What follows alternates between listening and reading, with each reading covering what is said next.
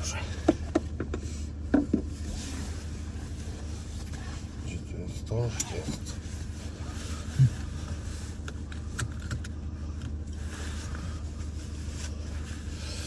Proszę Państwa, dzisiaj specjalny gość Tomasz Szurchart, siemanko, Szuszu. E, tak. ja zacząłem sobie e, e, troszeczkę sprawdzanie Twojej osoby właśnie od nazwiska, co nie jest jakoś nie wiadomo jak oryginalne, ale najpierw patrzyłem w ogóle jak się je powinno wymawiać prawidłowo. Ja powiedziałem dobrze? Szurchart? Nie. A jak? Szuchart. Szuchart. Tak.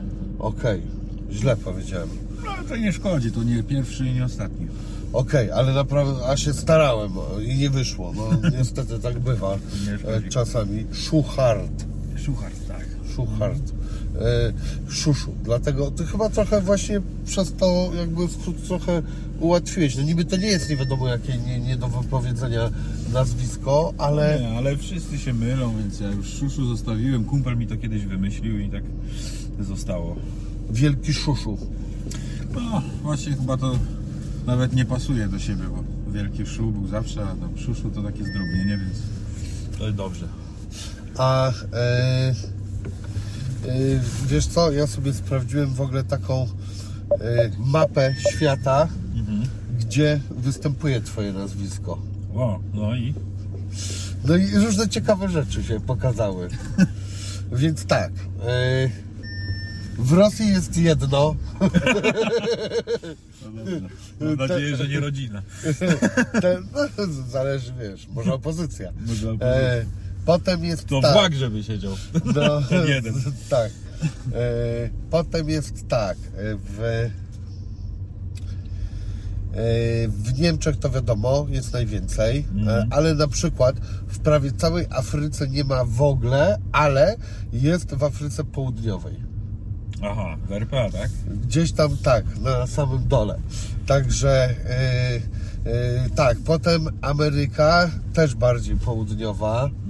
E, w Polsce jest bodajże chyba 40 coś osób. To, to źle świadczy, bo jeżeli Ameryka Południowa, no to znaczy, że uciekali po II wojnie światowej do Argentyny. No mogło tak być, no. To może być, że wtedy.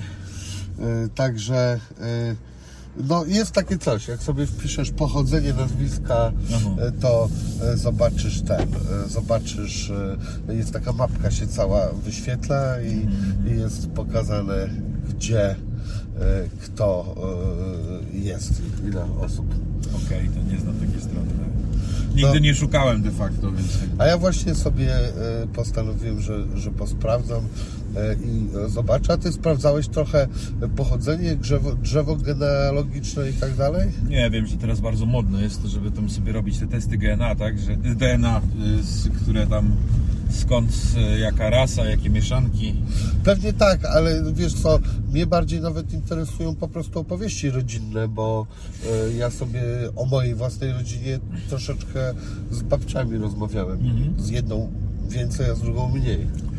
No, moi dziadkowie e, z tym nazwiskiem, e, to tak e, tyle co się tam dowiedziałem, że to po prostu rodzili się na Kaszubach. No tam na Kaszubach też jest dużo takich niemieckich, około niemieckich nazwisk, a miałem nawet przez chwilę niemiecki, to, to nauczycielki się pytałem, ale ona mówiła, że to jest coś ściemione z tym drugim CH w nazwisku, że, że w, Niemie- w Niemczech bardziej by było samo H drugie i wtedy coś w rodzaju Schuart.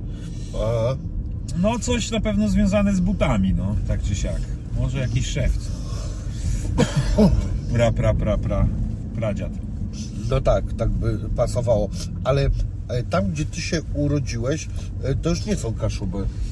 Znaczy ja się urodziłem w Starogardzie Gdańskim, czyli Ko- No. Kociewie, teoretycznie Kociewie, a, ale tak, no dziadek to był Włóczyki, więc, więc w różnych miejscach, ale, ale no ka, ka, kaszubskie sytuacje, no bardziej. Aha, to już są, to się zalicza do Kaszub, czy nie? Kociewie, no nie, Kociewie teoretycznie się nie zalicza, dlatego jest Kociewiem, ale no Kaszuby to, to jest gra, z graniczą, nie? Graniczą razem z Kociewiem, między innymi mm, od wschodnie, wschodnio-południowej strony, więc A wyście w takim razie mieli e, w domu trochę jakiejś e, tradycji kuchni e, kaszubskiej, e, czy, czy nie? Nie, u nas w ogóle z tradycjami to tak dość skąpo i ubogo, a, a przy czwórce dzieci moja mama zawęziła po prostu to, żeby nie każdemu gotować to, co mu pasuje, to po prostu ograniczyła w pewnym momencie do takich dań, które jedli wszyscy. Więc w pewnym momencie, no to raczej w klasykę polską, czyli schabowy e, i zupy, dużo zup. A tak nie wiem nawet, co jest konkretnie kaszubską potrawą. Ja byłem na Kaszubach i próbowałem sobie znaleźć e, kaszubską e, kuchnię i był z tym straszny problem. No tak, no jakieś tam są nazwy typu śledzie po kaszubsku, no ale to... To tak jak pierogi ruskie. dokładnie, dokładnie.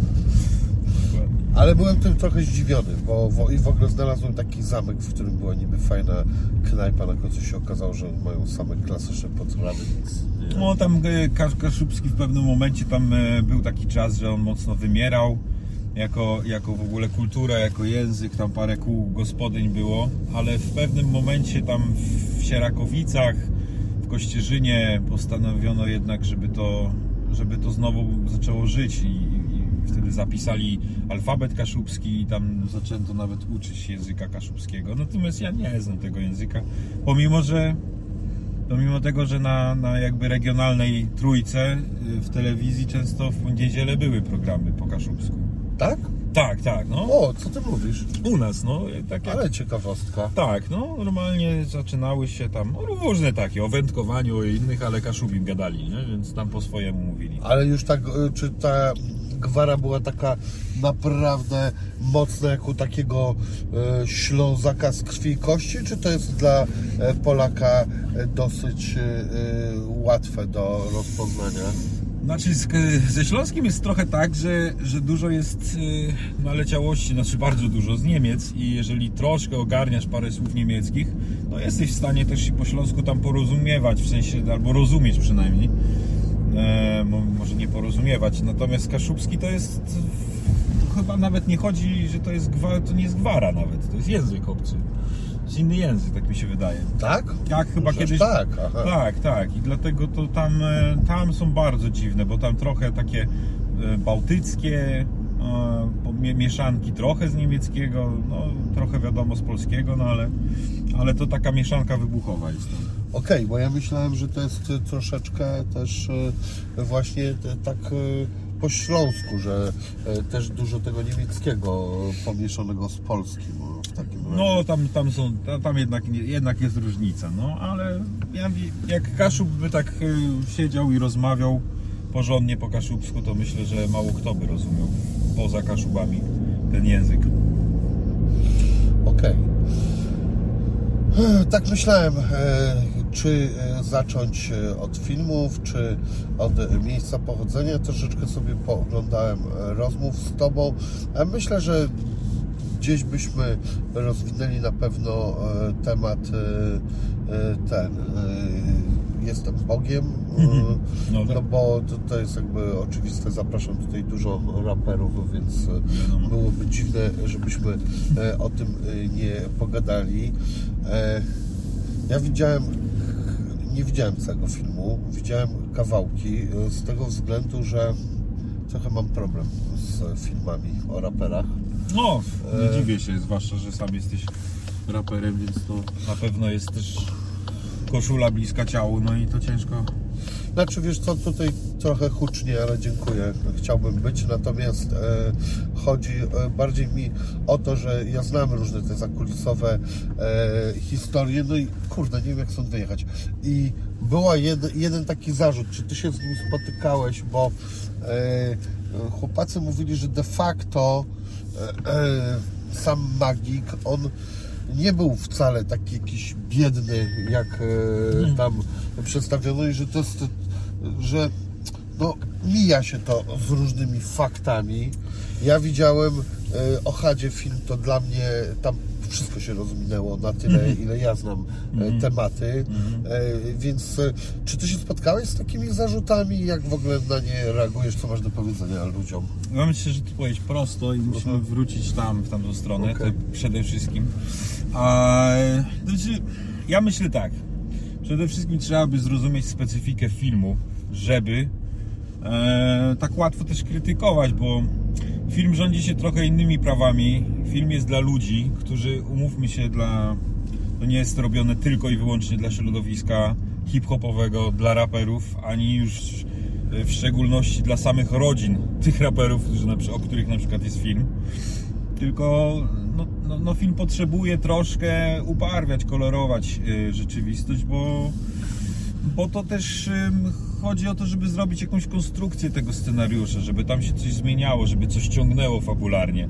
Myślę, że osoby, które nie znały jakby tego klimatu śląskiego, które nie znały bezpośrednio tej całej sytuacji z paktofoniką, w ogóle o chłopakach mało wiedzą, to, to w ogóle też w głowie się nie pojawiła taka myśl, ten film jest o nich czy nie o nich i ile to ma związku z biografią. Ale pamiętam, że jak zaczęliśmy e, rozmawiać w ogóle o, o scenariuszu, jak jeszcze zanim poznałem chłopaków, w sensie żyjących Fokusa z Rahimem, to y, była taka sytuacja, że, mm, że ciężko było mm, dostać prawa do całości, uh-huh. jeśli nie uwzględniłoby się pewnych rzeczy, które każdy indywidualnie. Tutaj jedźmy prosto, bo tutaj znowu coś będziemy. Niestety taka droga, ale wyjdziemy do Puławskiej tam. Damy radę że, e, że żeby jednak zgodzili się wszyscy, a tam wiadomo, że mieli ten problem z ustawem, tam z, e, też z prawami różnymi, które oni tam różnie w tamtych czasach podpisywali te umowy. By się wszyscy zgodzili na, na, na taki, a nie inny kształt filmu, trzeba było no, jakiś konsensus. Trzeba było czasami niestety zrezygnować z pewnych rzeczy na rzecz innych rzeczy. No i to jest taka, taka, że tak powiem, uśredniona historia paru osób. Znaczy parę osób powiedziały, powiedziało różną historię. Myślę, że najbliżej prawdy wiadomo był fokus z Rahimem.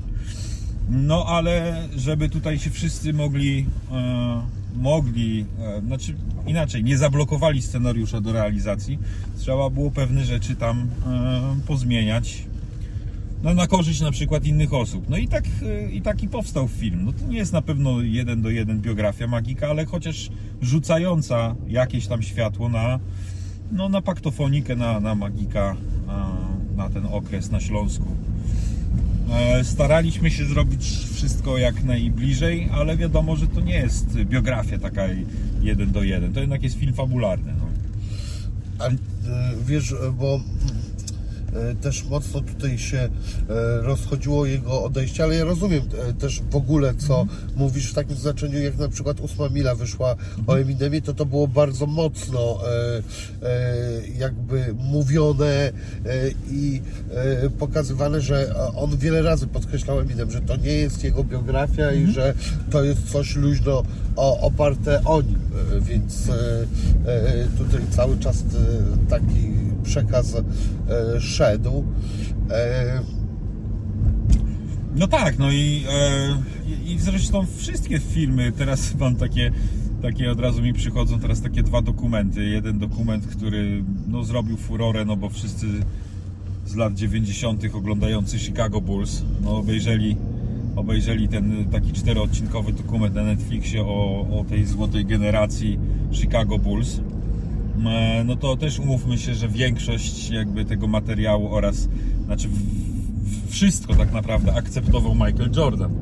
Więc nie no dało tak. się tego zrobić tak, żeby to. Żeby Czyli nie dało się tego w ogóle zrobić prawdziwie. Tak, no nie da się, no nie da się zrobić perspektywy, nie wiem, Toniego Kukocza czy Scottiego Pippena, które na pewno mieli trochę inne te perspektywy. No bo trzeba było to zrobić przez Michaela Jordana, który tym zawiadywał. No i drugi, a drugi taki przykład mam e, na HBO chyba było. O Lakersach? Nie, był taki dwu, dwuodcinkowy o Tigerze Woodsie, tym golfiście. Aha, okej. Okay. I jak ja to oglądałem, to miałem takie nieodparte wrażenie, że jednak Tiger Woods albo chyba Nike, tak? On chyba z Nike współpracował. Chyba tak. E, y, musieli mocno maczać w tym dokumencie, zwłaszcza w tej pierwszej części, bo to był taki dwuczęściowy, w której po prostu przedstawia no też jakby dlaczego on był taki wielki a nie inaczej, ale też przedstawiający jego ojca, przemocowca trochę jednak Aha. surowego, żeby też trochę wytłumaczyć późniejsze jego wyskoki z tymi kobietami, które miał. Przecież ten seksoholizm, to, to ta zostawiona, zostawiona żona z tymi dzieciakami, no to tam dużo rzeczy nawywijał takich ogólnie mówiąc moralnie yy, jednak złych, więc, więc tak to było skonstruowane, żeby jednak trochę go wybielić i też mam poczucie, że tam musiał maczać yy, albo wielka firma za tym stała typu Nike, no albo albo po prostu y, stał sam Tiger Woods, no więc to dzisiaj, żeby zrobić coś takie jeden do jeden, no to za dużo osób chce mm, no, maczać swoje palce w, tym, w tych historiach, nie? Musisz mieć zgodę rodziców, jeżeli nie ma już, jeżeli ktoś już umarł na przykład, no to musisz najbliższych rodziców, rodziny. No i tutaj masz potem żonę, która na przykład nie chce, żeby to w taki sposób było przedstawiane jej życie i no i, i to taka jest wypadkowa, więc Także nie ma sensu robić biografii, trzeba wymyślać po prostu No tak. filmy od samego początku i dajmy spokój z tymi Dokładnie. ludźmi. No ale albo też tak jak jesteś Bogiem, nie zostało nazwane biografią, czyli jeśli tego nie ma, tego przedrostka biografia przed filmem, to znaczy też nie oczekujmy jeden do jeden historii jakby Magika i Paktofoniki. No. Wiadomo, ale wiesz, no, zawsze będzie w takim przypadku Mhm. e, powstawało takie e, e, pytanie, taka myśl, że no kurczę, ale to nie tak, a to nie śmak. No, No tak, oczywiście, To że- jest jakby naturalne. Słuchaj, jakbyś chciał, to tu jest woda albo Red Bulla masz. Spoko, na To- razie dziękuję. tak e, do picia. A widziałeś jeszcze na HBO, ale to był totalnie luźny film i to był totalnie już tak, to, akurat ta konwencja mi się bardzo podobała, bo ona jakby na maksa pokazywała, że nie możemy się trzymać e, żadnej tutaj e, tych prawdy i o Lakersach był taki serial. Ja o tych Lakersach jeszcze nie zdążyłem obejrzeć, ale też, też mi kilka osób polecia, polecało, no ale czasami nie da się e, zwiększyć 24-godzinnej doby. Jest zabawny e, ten e, film. Aha. E, Moim zdaniem całkiem udany i właśnie. No właśnie może to jest metoda, że jak czasami ktoś też na poważnie opowiada, to potem się też poważnie do niego przypieprzają, a jeśli ubierzesz to w taką klamrę po prostu do wcipu, no to też więcej, więcej um, znaczy więcej osób to zaakceptuje, no bo No tylko ciężko by było film, który się kończy samobójstwem, e, No, e, ubrać w jakiś dowcip. Znaczy wszystko da się oczywiście, ale no mimo wszystko jednak tam w tej historii chyba mało było e, zabawnych wątków. Mm. No tak, mało, mało. Ale no mówię, e, wydaje mi się, że i tak y, to, co się udało zrobić, co się tam udało osiągnąć. Ja, ja tam lubię akurat, y, że, że troszkę tych, tych końcówki lat 90. zostało przeniesionych, ale też mieliśmy bardzo dużo pod górkę, bo pamiętam jak była dokumentacja robiona do filmu i, a, i ta dokumentacja z reguły do filmu jest robiona z pół roku przed skręceniem. No czyli znajdowanie tam właśnie No lo- tak, tak. lokacji różnych rzeczy. No i tak na przykład najsłynniejsza ta, przecież no każdy znał w Katowicach tą, tą taką estakadę, która z dworca wychodziła, co nie? Takie, takie, no takie brzydkie coś, co wychodziło jak taki jęzor z tego starego dworca w Katowicach. Dzisiaj mało kto pamięta, bo Katowice całe wyremontowane. Ale na przykład tą estakadę taką z, zburzono tuż przed rozpoczęciem zdjęć, nie? E, tam kopalni, po której oni się włóczyli, takiej nieczynnej, e, znaczy ta, ta, ta, ten szyb, który wystawał, jako jedyny został, e, ten, ten właśnie, przy którym oni się tam e, poruszali, został odmalowany, też jakoś krótko przed rozpoczęciem zdjęć, więc nie był do użycia. Zresztą sam blok Magika, e, również elewacja została zrobiona jakoś niedługo przed rozpoczęciem zdjęć, więc też musieliśmy... Pomalowali na różowy? No nie wiem, na jakiś... Jak, ten drugi, chujowy. Nie, no jakiś kolor po, po, po, pokolorowali, ale, ale no w związku z tym nie można było kręcić to na oryginalnym na przykład bloku, tylko na bloku naprzeciwko. Aha. Więc to też było bardzo dziwne, no bo przecież e, tam się po, po, pojawiał na planie ojciec Magika. E, I, I pamiętam, że no, czasami schodził, ale między innymi scenę właśnie tą jedną z ostatnich, no ale tą w sumie najbardziej dramatyczną, czyli jak już Marcin Kowalczyk, aktor grający Magika, leżał pod blokiem już po skoku, no to to wszystko było kręcone i biegnie do niego ojciec, grany przez Przemka Bluszcza e, e, to to wszystko było kręcone naprzeciwko jakby okien e, oryginalnego domu Magika, bloku Magika. I to wszystko mogła rodzina, w sensie mama ojcem oglądać przez... A oni e, e, mieszkają dalej e, w tym bloku Tak. i wyście mieli jakąś konfrontację, z nimi się spotykaliście? Znaczy trochę to było tak, że mogliśmy się spotykać z tymi, z którymi trochę chcieliśmy spotykać się. Co mam na myśli? Ja potrzebowałem się spotykać z Wojtkiem Fokusem Aha. i ja się z nim spotykałem. I kiedy mogłem, to gdzieś tam się paru rzeczy podpytałem. E, nawet odnośnie tworzenia muzyki, takich tam, nawet rzeczy, które do filmu nie są bezpośrednio, ale które tam powiedzmy inspirują albo pozwalają się zmienić. No to ja chciałem z, z, z Fokusem się spotykać i się z Fokusem spotykałem. E, oczywiście miałem tam jeszcze, tam się przecinały czasami drogi z Rahimem, też byłem na koncertach ich chyba dwóch czy trzech, a więc e, Sota poznałem, czy DJ-a Bambusa też właśnie w związku z tym, że gdzie- gdzieś tam przecinaliśmy, ale to dla mnie były ważne. Nie było dla mnie ważne, poznać e, Krzysztofa Łuszcza, e, no bo bo też nie czułem, że to jest potrzebne Fokusowi, jakby, że ja nie miałem żadnych scen jakby z ojcem. Chyba, chyba, tak już pamiętam, już nie pamiętam, ale no to, to bardziej się spotykał Marcin Kowalczyk, tak, z rodziną, z... E, ale ty e, miałeś gdzieś jakiś sygnał, jak oni w ogóle reagowali na, to wszystko, bo dla nich to musiało być coś, no kurde, takie rozgrzebanie traumy znowu. E, Jezus Maria. Czy Fokus jest bardziej, znaczy Fokus jest mniej wylewny, Aha. on to gdzieś wszystko w środku trzyma bardziej, więc on, y, on, y, on, on pamiętam, że potem jeszcze już po filmie byłem gdzieś na koncercie w Łodzi u nich i, i tam się chwilę spotkaliśmy i, i rzeczywiście podziękował, ale, ale jakoś nie rozwodził się nad tym.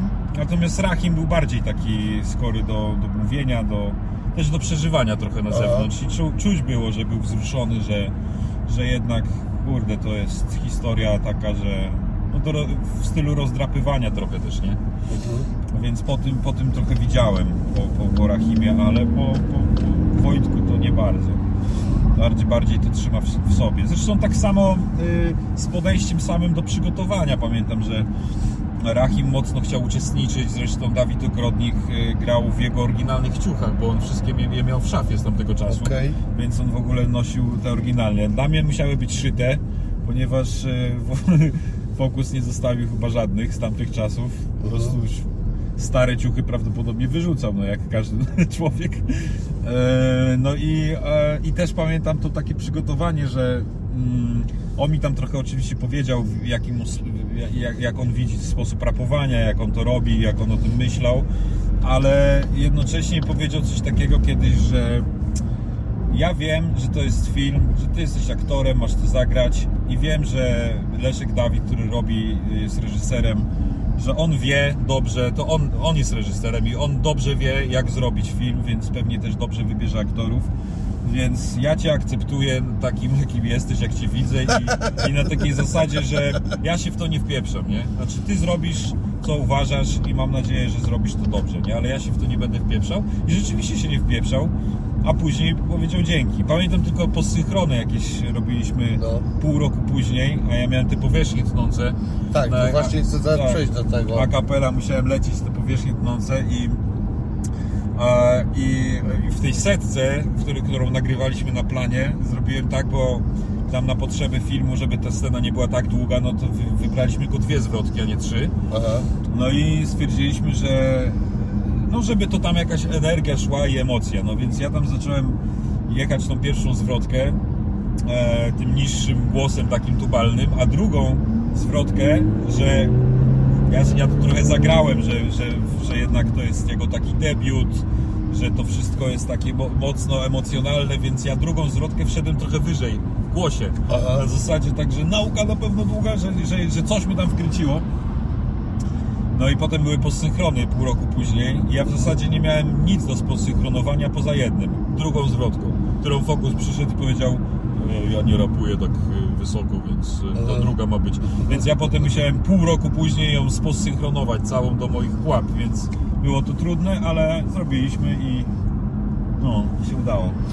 A e, tutaj e, e, muszę Ci przyznać, że w w ogóle fajnie zrobiłeś ten głos e, i e, naprawdę to wyszło e, całkiem blisko, także bardzo fajnie, props, ale jak Tobie było, rapowałeś w ogóle w życiu? Nie, ale ja akurat jako chyba jedyny z tej trójki w hip-hopie siedziałem od małego. Aha. Bo tam Dawid Ogrodnik to, to jest człowiek wykształcony w, kla, w klasie klarnetu. Aha. O, dużo proszę. jazzu słuchał. E, Marcin słuchał czasami hip-hopu, ale Marcin też e, szeroko różną, różną muzę, a ja miałem taki okres życia, że w zasadzie tylko, tylko hip-hopu słuchałem. Więc ja też sobie mówię, że ja e, przygotowanie do szkoły teatralnej albo do egzaminów do szkoły teatralnej zrobiłem sobie na hip-hopie, ponieważ uczyłem się kawałków różnych raperów i po prostu je, je sobie rapowałem z nimi. Na takiej zasadzie, że Aha. puszczałem ich i ja razem z nimi jechałem różne tam kawałki i, i też mam takie poczucie, że, się, że, że dzięki temu mi się dykcja wyrobiła. Więc takie mówię, że to jest taka preprodukcja do zostania aktorem. A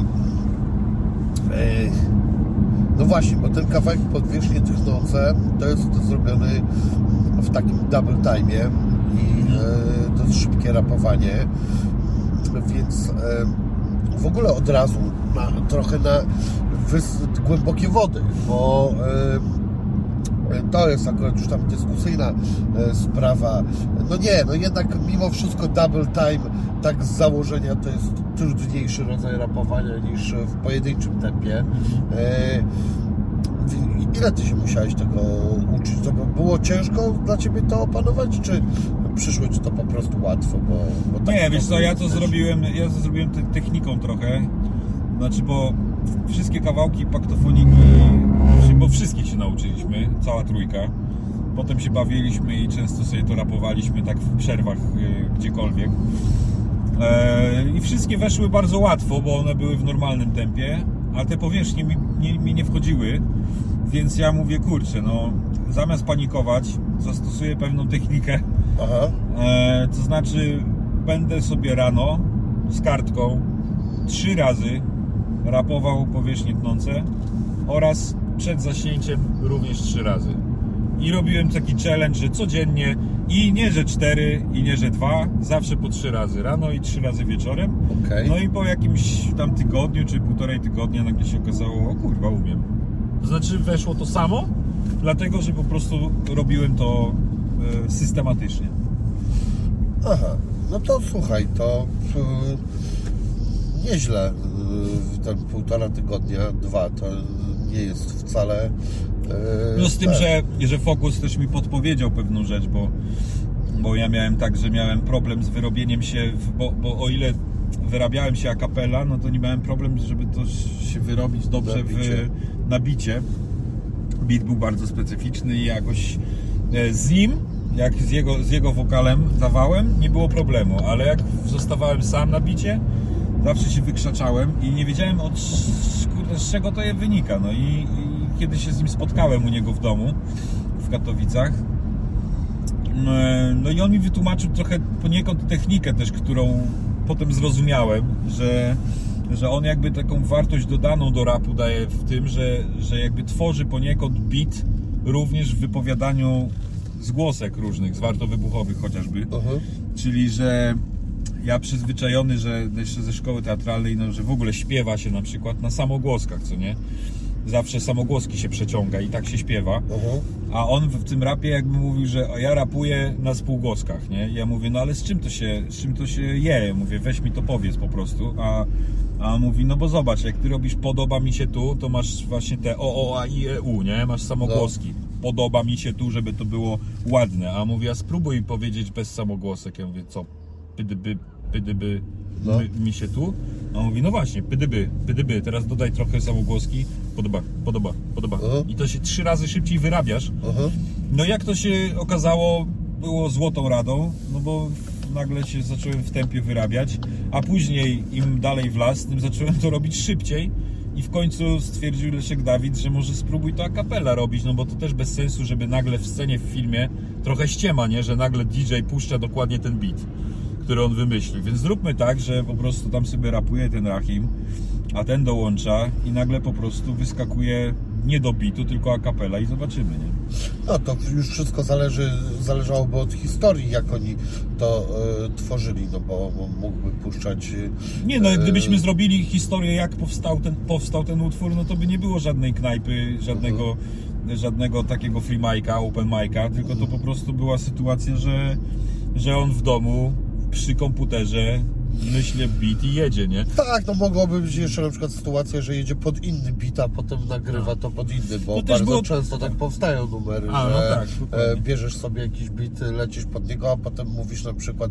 ty zrób mi beat w tym samym tempie albo w podobnym No, no i przykład, e, ktoś tam robi taki beat i No też w ogóle było też taka dodana sytuacja, to typowo filmowa, że ja w sumie próbuję te powierzchnie rapować tam chyba ze dwa razy wcześniej i po prostu się trochę na, na, na zasadzie ósmej mili, nie? Kiedy, kiedy ten po prostu wychodząc e, nagle przestaje mówić, bo zatyka go i że tam też próbowaliśmy to trochę tak odtworzyć, że on próbuje Magikowi to zarapować, że to jest świetne, ale kiedy przychodzi co do czego i temu poświęca sekundę czasu, to ten nagle nie potrafi z siebie słowa wydusić, no to Fokus mówi, że taki, takiego czegoś nie było, nie? No nie, nie był, był, był po prostu młodym, też młodym, gniewnym i, i był też przebojowy, więc nie miał czegoś takiego, że o, też nie miał czegoś takiego, że go nagle zatkało, nie?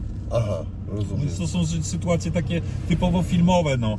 Pokazuje też trochę no, chłopaków od takiego, no jakby to powiedzieć, klasyka hollywoodzkiego kina od zera do milionera, nie? Że jesteśmy zbieraniną znikąd chłopaków, którzy nagle tworzą coś wiekopomnego, tak? No jak na Polskę, no jednak klasykę, tak? Dość No tak, no jakby w ogóle wiesz, e, e, też ogromnym sukcesem jest e, na przykład ich e, koncert ostatnio, No. który, dwa właściwie nawet, e, e, na które przyszła cała masa ludzi. W ogóle chyba w jakiejkolwiek muzyce albo nawet czymkolwiek, co się robi, co jest sztuką, no to takim naj, największym chyba osiągnięciem to jest to, jak próbę czasu coś wytrzymuje. A wiesz co, a tak, a, a jaki najstarszy film uważasz e, wytrzymuje próbę czasu? E, Taki, jako fanki na to chyba oglądasz filmy, zakładam. Ja myślę, że wytrzymuje ojciec chrzestny, Aha, ale na przykład uważam, że już łowca jeleni nie.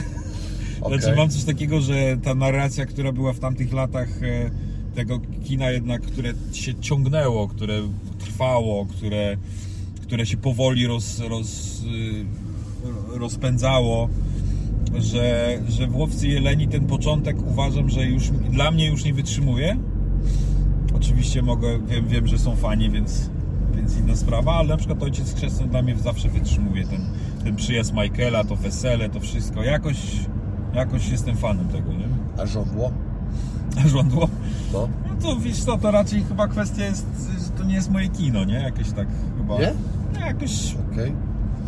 Ja mam sentyment do żądła, może z powodu mojego ojca, bo e, to był film właśnie jego dzieciństwa wręcz. No, no, no, no. E, I on tak zawsze zachwalał, ale e, kurczę, będę musiał chyba sobie gdzieś sprawdzić żądło e, po latach. Bo... Ja ci powiem też, że, że ciężko mi powiedzieć, co wytrzymuje próbę czasu, bo ja mam stare filmy, które widziałem raz, Aha. dawno temu, no i nie mam tego oglądu, że teraz jakbym obejrzał po paru latach, przede wszystkim po zmianie mocnej w kinie, to znaczy po serialach, po platformach, które No jednak... tak. No, ja to nazywam zawsze wypornością dupy. O. Wyporność dupy to jest dla mnie wtedy, kiedy po prostu zaczyna cię poleć dupa, jak ty się oglądasz. To znaczy, Okej. że, że już chyba, że po prostu to nie wytrzymuje. I zauważyłem, że. Dlatego ja oglądam należąco. Ale, no ale w kinie Dlatego powiem Ci, że... mam własne kino. E, Nie, e, ale znaczy trochę tak, ale to, to po prostu duży telewizor mam przed No, no, no. łóżkiem, ale e, ch- to, co ty powiedziałeś, e, to jest e, bardzo dobrze się sprawdza w przypadku mojej osoby, jeśli Mhm. chodzi o kino, bo e, jak pójdę na taki film, co jest już ponad dwie godziny, Mhm. no to ale to wiesz, to jest też z powodu mojej otyłości. No to bez kitu. Jest ten moment, gdzie ja już mam czasami dosyć i się tak wiercę e, tyłkiem, ale no Gdybym był normalny, miał wagę, to nie byłoby takiego problemu. No a, a, ale ja to jeszcze przekładam właśnie, bo ja też mały nie jestem, chociaż się teraz no, zaczynam brać do projektu, żeby trochę się zmniejszyć, ale e, ja bardziej to zawsze traktuję jednak do, znaczy zawsze to jednak przypinam do takiej sytuacji, że to jednak film dźwiga emocjonalnie i wtedy mi się pojawia zawsze wyporność dupy. Kiedy nie dźwiga emocjonalnie, to na pewno dupa mnie zacznie zaraz boleć, nie? Aha, I to jest tak, że, e, że, ale zauważyłem, będąc w kinie ostatnio, że po 40 mniej więcej 5 minutach, 50, jakoś tak, mimo że film nawet był ciekawy, miałem takie, kurde, coś mi tyłek zaczyna boleć. I co, i od razu to sobie przeanalizowałem i myślę sobie, że wynika to jednak z seriali, które właśnie trwają 45 minut. I masz zamkniętą Aha. historię, masz potem drugi odcinek, nie? z nową historią i z nowym napędem e, fabularnym, więc też mi się wydaje, że no filmy coraz... E, no, dużo osób nie będzie wracać. Zresztą dużo osób po pandemii nie wróciło do kin. Że jednak wracają ludzie, ale do seriali. Wolą z bohaterem dłużej pobyć niż tylko takie jednorazowe pobycie właśnie półtora godzinne. A czy ty, jak zaczynałeś swoją e, karierę, to e, jeszcze e, panował wtedy ten pogląd, że granie w serialu to jakby gorsza e, akcja dla e, aktora, czy, czy to już był zmierzch wtedy takiego myślenia? E, pogląd panował, ale też e, nastąpiła wymiana generacji. Mhm. To znaczy, ja mam takie poczucie, że byłem na tej granicy właśnie, że, że trochę pewnego rodzaju pewność siebie w naszym pokoleniu była taka, że czy ja, ja miałem takie na pewno, tak czułem się trochę przebojowy w, w paru aspektach, że, że miałem takie, a co mi będą mówić, nie? Co mi będą mówić? Jeśli coś jest dobre albo fajnie, fajnie mi się to robi, też nie mogą, nie mogą mi tutaj teraz powiedzieć, że co to znaczy, że mi powie jakiś starszy aktor, a serial to B.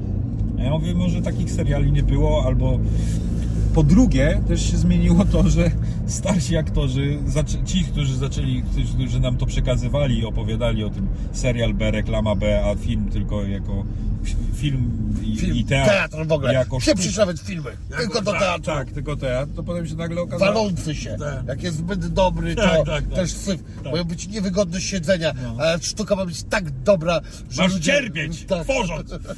I nagle się okazało, że ci sami ludzie, którzy to gadali, zaczęli grać w tych serialach. No, No i okazało się, że no i po co... Po że co pierdolą. I po co tak mówić, nie?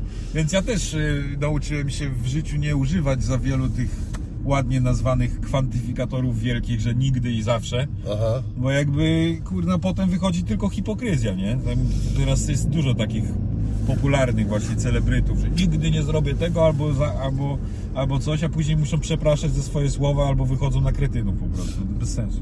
Wiesz co, ja uważam, że e, nawet jeżeli ktoś się zagalopuje i tak mówi, to nie ma problemu. Gorszy problem jest, jak nie umieją potem się przyznać, że...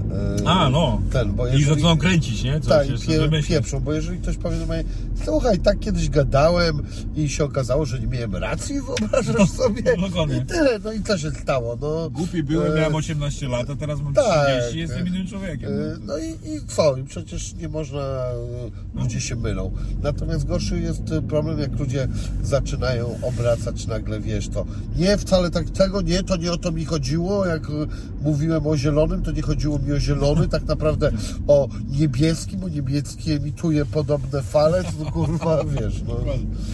Nie, no to dokładnie, no i, i, i raz, że się nie bo, bo wstydzą przyznać, ale dwa, że chyba jeszcze bardziej y, boją się tej opinii publicznej, bo ja mam poczucie takie, że, że ci wszyscy ludzie, którzy właśnie tak się kręcą potem w tych swoich wypowiedziach, próbując odkręcić zamiast się przyznać, to, e, to boją się bardziej o to, że oni stracą jakąś oglądalność, albo że, że nie wiem, w mediach od razu e, będzie, że przyznał się, że był kiedyś głupi i kurna, i, że- no i co?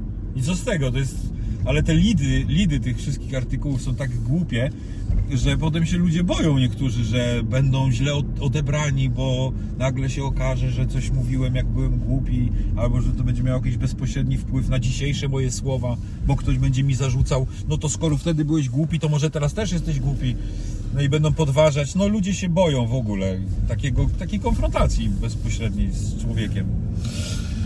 Ale ty się chyba tego ty, tak nie boisz, co świadczy też e, to, że jakiegoś nie, nie, nie masz wielce rozbudowanych social medii i ja o tym rozmawiałem nawet teraz z moim kolegą, e, z którym przygotowywaliśmy sobie e, e, parę tematów pod rozmowę i on powiedział tak, mówi, eh, może się za ten, zapytaj, że czy to nie przeszkadza. W- A ja na to mu odpowiedziałem, mówię, no ale chyba widać, że nie przeszkadza. No chłop gra w filmie za filmem i to w fajnych filmach, więc e, chyba wyszło na twoje, że jeżeli już e, udowodniłeś od lat, że e, jesteś dobrym aktorem, że też umiesz dobierać te filmy do siebie, to to po cholerę ci ten Instagram jakiś super rozbudowany. No. Ja nawet mam chyba prostszą odpowiedź na to.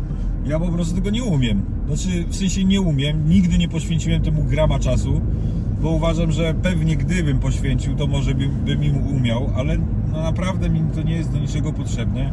Po drugie, nie uważam, że to jest coś ciekawego, że o, patrzcie, jaki mam dzisiaj samoopalacz na wakacjach.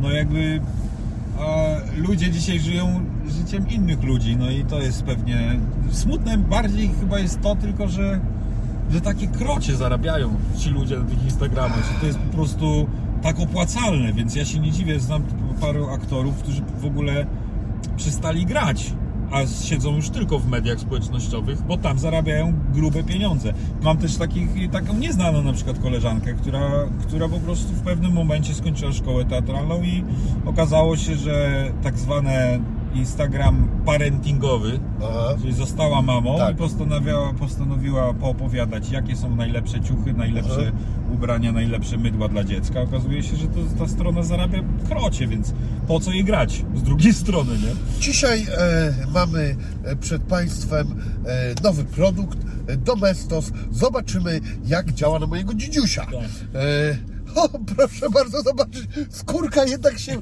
zaczerwieniła. E, lepsze jest zwykłe, klasyczne mydło. Chociaż ja, ja szczerze, jak już ktoś by tak miał testować, to już bym wolał to jednak testować w stylu Jackassów, że zobaczmy co mu wypali. No, że... Zobaczmy, co się dzieje, gdy wsadzimy go do piekarnika. E, Albo jak wlejemy teraz, sobie koreczek w dupę. Ciekawe co się wydarzy. jak e, teraz go włożyć? Czy nóżkami, czy główką? Ja zawsze preferuję nóżkami do przodu. No i to by mnie bawiło. Szczerze mówiąc, to by mnie bawiło. Taką, to bym śledził nawet, bym założył kurna wszystkie te TikToki i inne, żeby śledzić. O, dziecko mi się zepsuło, przepraszam. Musimy zrobić... Heniek, chodź kurna nowe, musimy. Następna transmisja za 9 miesięcy. Tak. Znikam na chwilę, cześć. odliczamy już program. Dokładnie. No to by mnie bawiło. No ale to też. Heniek, dymaj dobrze, muszą być trojaczki, żeby kurwa... nam- No. Jedno się zniszczy, jeszcze dwójka dostanie. I takie wspomie- wspominkowe takie programy, jak Tak. mają takie jubileuszowe. Dzisiaj dziesiąta rocznica, jak wsadziłam Jasia do e, wykopywaczki do kartofli i w tym momencie Okazał się, że nie jest wykopowaczko odporny. Któż mógł pomyśleć? Trudno. Tak. E, Dzieci oczywiście, jak wiemy, ludzi jest za dużo na świecie, także chyba nikt się nie obrazi. Oczywiście. No, ale myślę, że niestety ludzie dystansu nie mają. No nawet jakby ktoś to robił w formie żartu z sztucznymi dziećmi, to myślę, że i tak by to. E, no, ludzie są za, po, za poważni, za bardzo biorą wszystko do siebie. Potem bardzo mocno przeżywają. Też te media społecznościowe ich jakoś tak e, rozmiękczyły, że, że ktoś im napisze coś niemiłego, no i oni e, nie radzą sobie potem z tym hejtem czy z czymś. Naprawdę?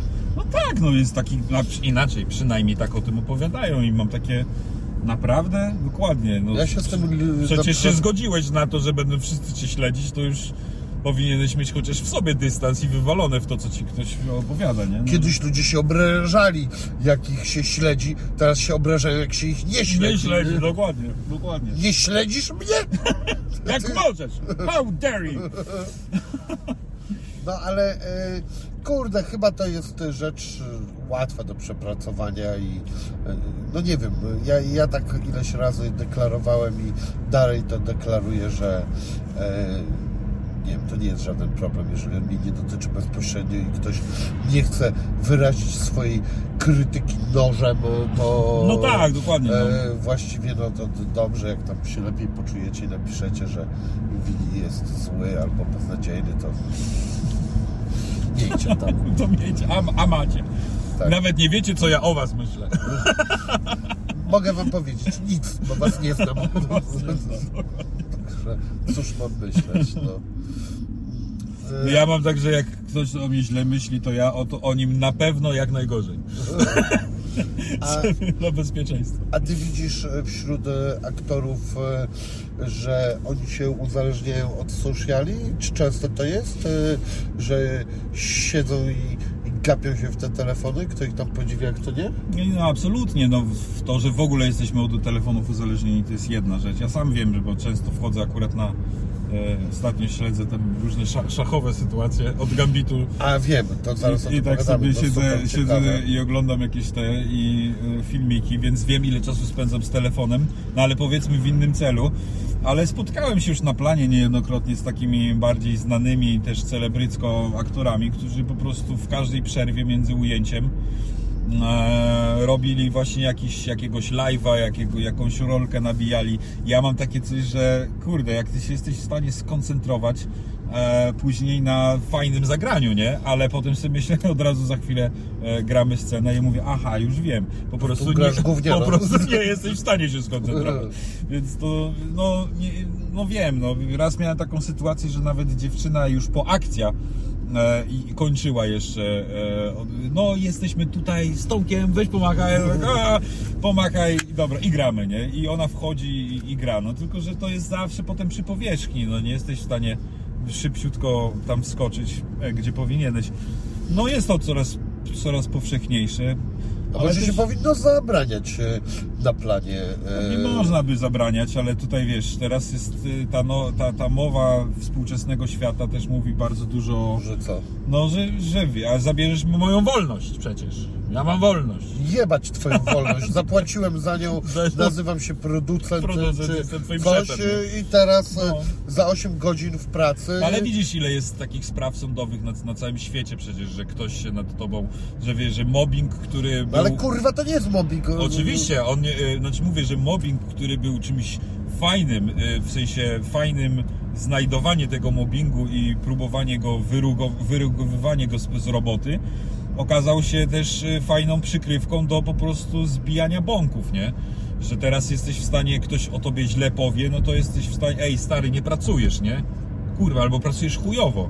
No okazuje się, że nie możesz tak powiedzieć, no bo teraz już ranisz e, moje Uczucia. uczucia osobiste. Mało tego, to jest e, intencjonalne w stosunku do mnie. O, e, tak naprawdę określasz mnie, oceniasz mnie, nazywasz mnie. Nie oceniaj mnie. No nie oceniaj mnie. No i bardzo ciężko się w niektórych Ciężko nagrać kręgach- film i nie oceniać kurwa jak ludzie grają. No ja też się dziwię, cokolwiek zrobić. Dokładnie, ja też się dziwię aktorom, którzy nie wiedzą, idąc do szkoły teatralnej, że będą oceniani non-stop, no bo przecież ten akurat zawód polega, podlega ocenie i cały czas e, czy recenzent, czy nie recenzent, ale też e, później twoi przyszli pracodawcy, przecież oceniają to, co robisz, no więc też się nie dziw, że zwykły człowiek też się e, w sensie człowiek, który nie jest w stanie akurat dać pracy, no ale, ale taki zwykły widz też się cały czas może oceniać, bo jesteś osobą publiczną, no. A jakby był taki aktor, który e, sobie wymyślił, jak jakiś e, muzyk, e, co są tacy muzycy, co oni nigdy twarzy nie pokazują. Jakby był taki A, tak, aktorem, Daft Punk, tak? Nigdy, no Daft Punk, wiesz, to cała masa ma, Tak, tak. maski mają tam No, jakieś, tak, Gorillasy, kurwa, no tak. opuszczają czapkę, czy coś tam. Byłby taki aktor, który by stwierdził, że on nigdy nie pokazuje twarzy, kurwa. Ale wiesz co, to nie jesteś bardzo daleko, bo ja myślę, że w taką stronę też to pójdzie. Przecież mamy teraz już genialne imitatory y, głosów. Ostatnio było, że Proszę Bru- greenboxa mi na mordę tak, nalepić. Bruce Willis przecież sprzedał ostatnio nam prawa do swojego głosu, że można jego głos gdzieś tam podłożyć. Więc plus y, wiemy już dobrze przecież Andy Serkis po, po tych wszystkich hobbitach nie tam y, nie Hobbitach, tylko Władcach Pierścieni, gdzie Goluma grał, No. a potem grał w, w Nowej Planecie Małp Caesara. Więc to jest aktor, który nie gra sobą twarzą, tylko jest po prostu świetnym y, e, na- Nosicielem twarzy. no, nosicielem twarzy kogoś innego, tak? Nosicielem zielonego kostiumu. Więc myślę, że w przyszłości e, wcale nie jest powiedziane. Już tam słyszałem takie sytuacje, żeby na przykład Marlona Brando reaktywować, w sensie, że go stworzyć, że go wygenerować komputerowo. E, Jest to dla mnie oczywiste, że tak będzie. Będzie, będzie. E, No już teraz rozmawiałem e, z e, właśnie z ludźmi ze świata filmu, gdzie e, jest już wtyczka, e, bodajże w ogóle ukraińska, e, która generuje głos jaki chcesz e, No. i wrzucasz sobie głos i to jeszcze do tego stopnia, że wrzucasz głos na przykład aktora, ale jeszcze z jego danego przedziału wiekowego, czyli na przykład jak on miał 30 lat i napierdalasz tym głosem e, ten. E, No. a czy ty się boisz, że mogłoby dojść do tego, że w końcu aktor byłby niepotrzebny? Bałem się tego w szkole, bo już my wtedy wymyślaliśmy takie pomysły, żeby, że to się kiedyś wydarzy i że rzeczywiście będzie można zastąpić. Eee, Nie zdziwię się, jeśli będą tworzy, tworzyli filmy, w których rzeczywiście nie będzie już żadnego prawdziwego. Teraz ten rozwój sztucznej inteligencji, co pisze ci wypracowania, No co odpowiada ci na pytania o świecie, co nawet pisze ci teksty, bo jak Tak.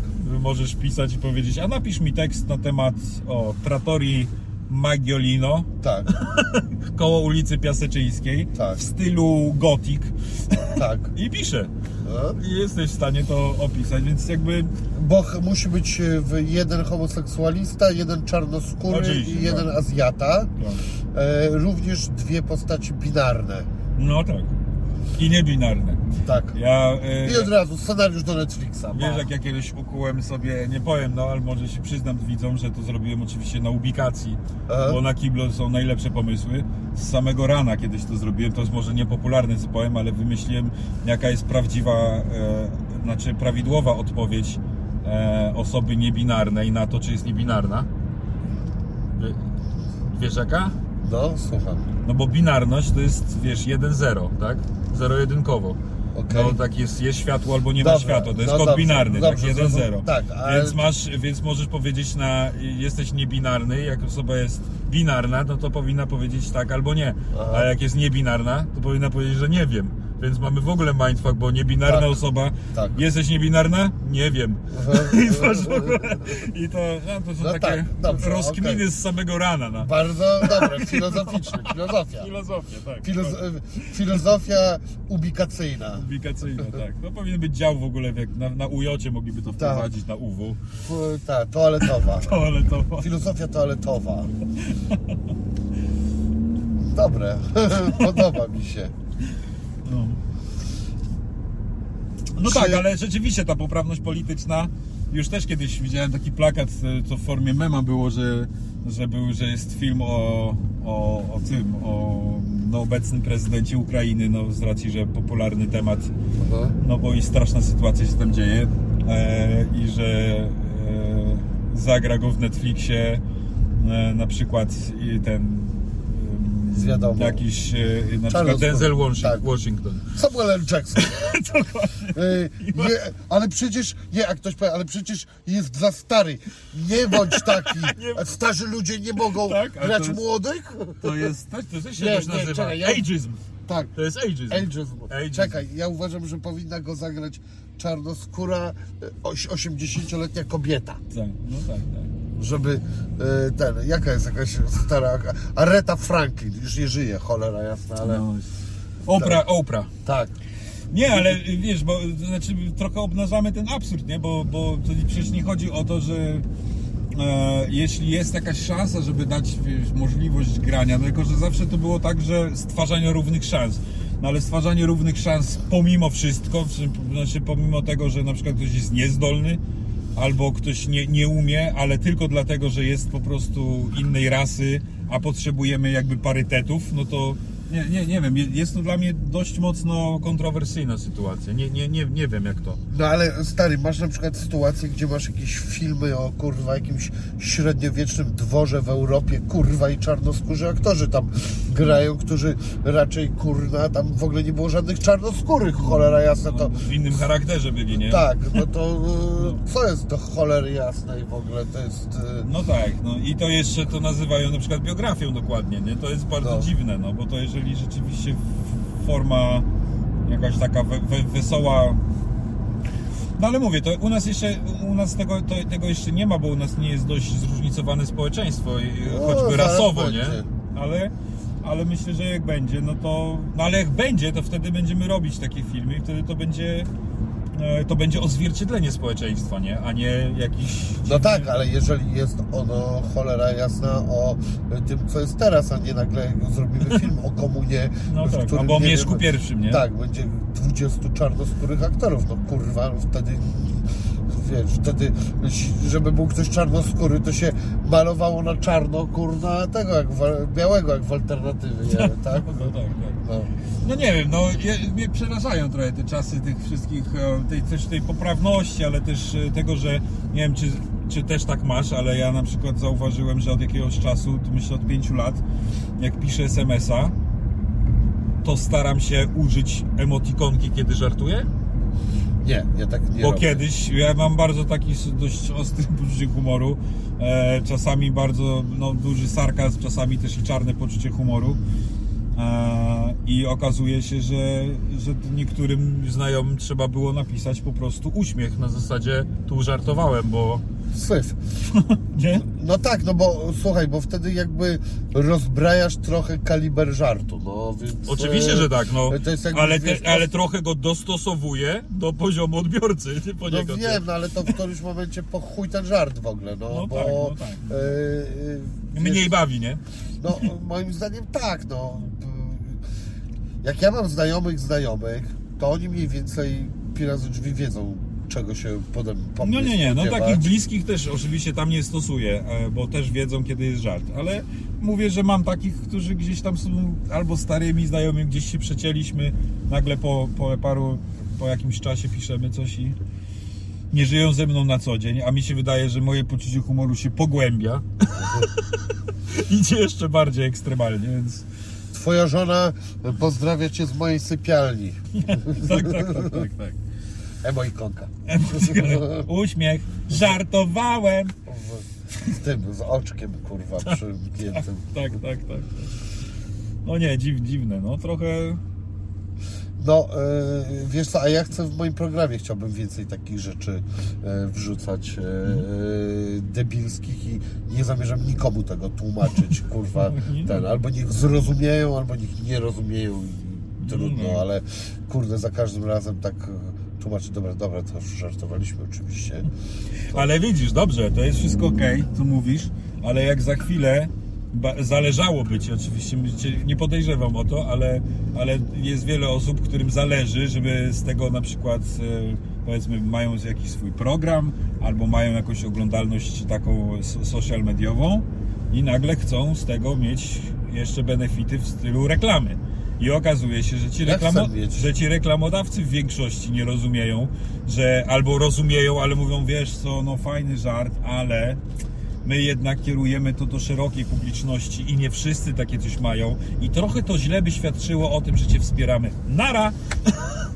I tak to też niestety wygląda. Powiem Ci tak, e, jak to powiedział pewien mój e, kolega, jestem przekupny, także za odpowiednią cenę zamknę mordę. Oczywiście, ja też uważam, że ja też za pewną, pewną gratyfikację jestem w stanie dużo. Natomiast y, y, ja liczę na co innego. Liczę na to, że jednak y, ten świat się zmienia i że trochę dociera do ludzi, że zobacz, że jakby no jednak my dążymy kulturowo do zachodu bardziej, tak? No tak. I jednak pewna otwartość obyczajowa na zachodzie jest nieporównywalnie większa niż e, na wschodzie.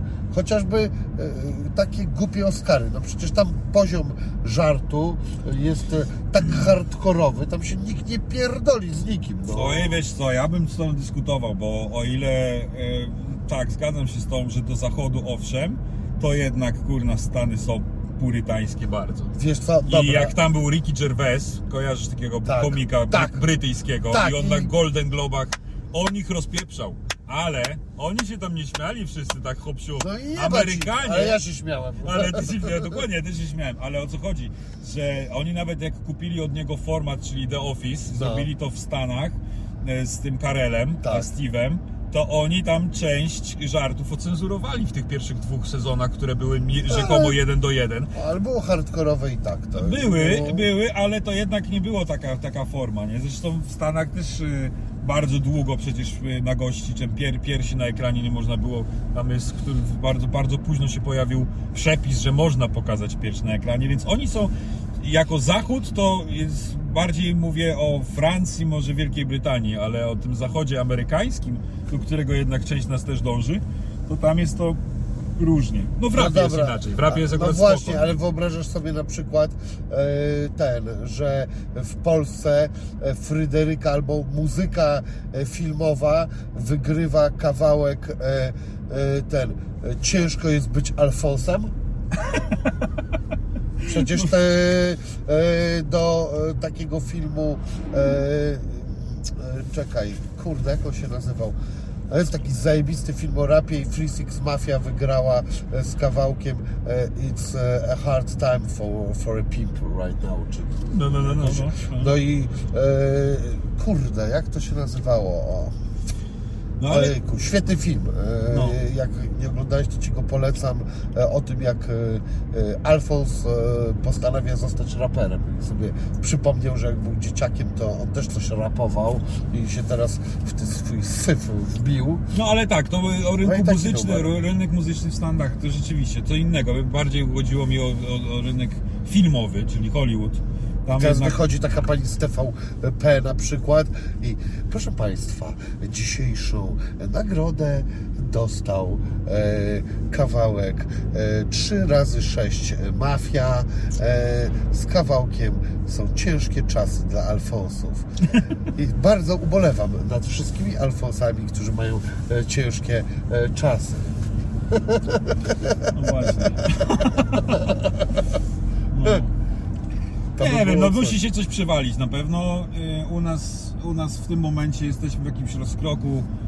Lewica mówi co innego, prawica co innego i tak oni się ścierają, dzielą to społeczeństwo i też nie, nie wiemy gdzie my mamy się poruszać.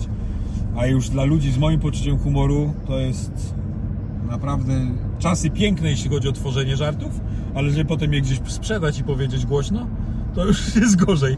Możesz mówić w własnym gronie tam. Wiesz co, jeszcze jest taki na przy- przykład trend, który e, u nas słabiej występuje, ale e, mimo wszystko e, myślę, że on nadejdzie przy reklamach, że robi się właśnie reklamy alternatywne do internetu. Ktoś mi kiedyś mówił, że tego dużo w Rosji było, ale chyba w Niemczech, innych krajach też takie rzeczy są, że na przykład ktoś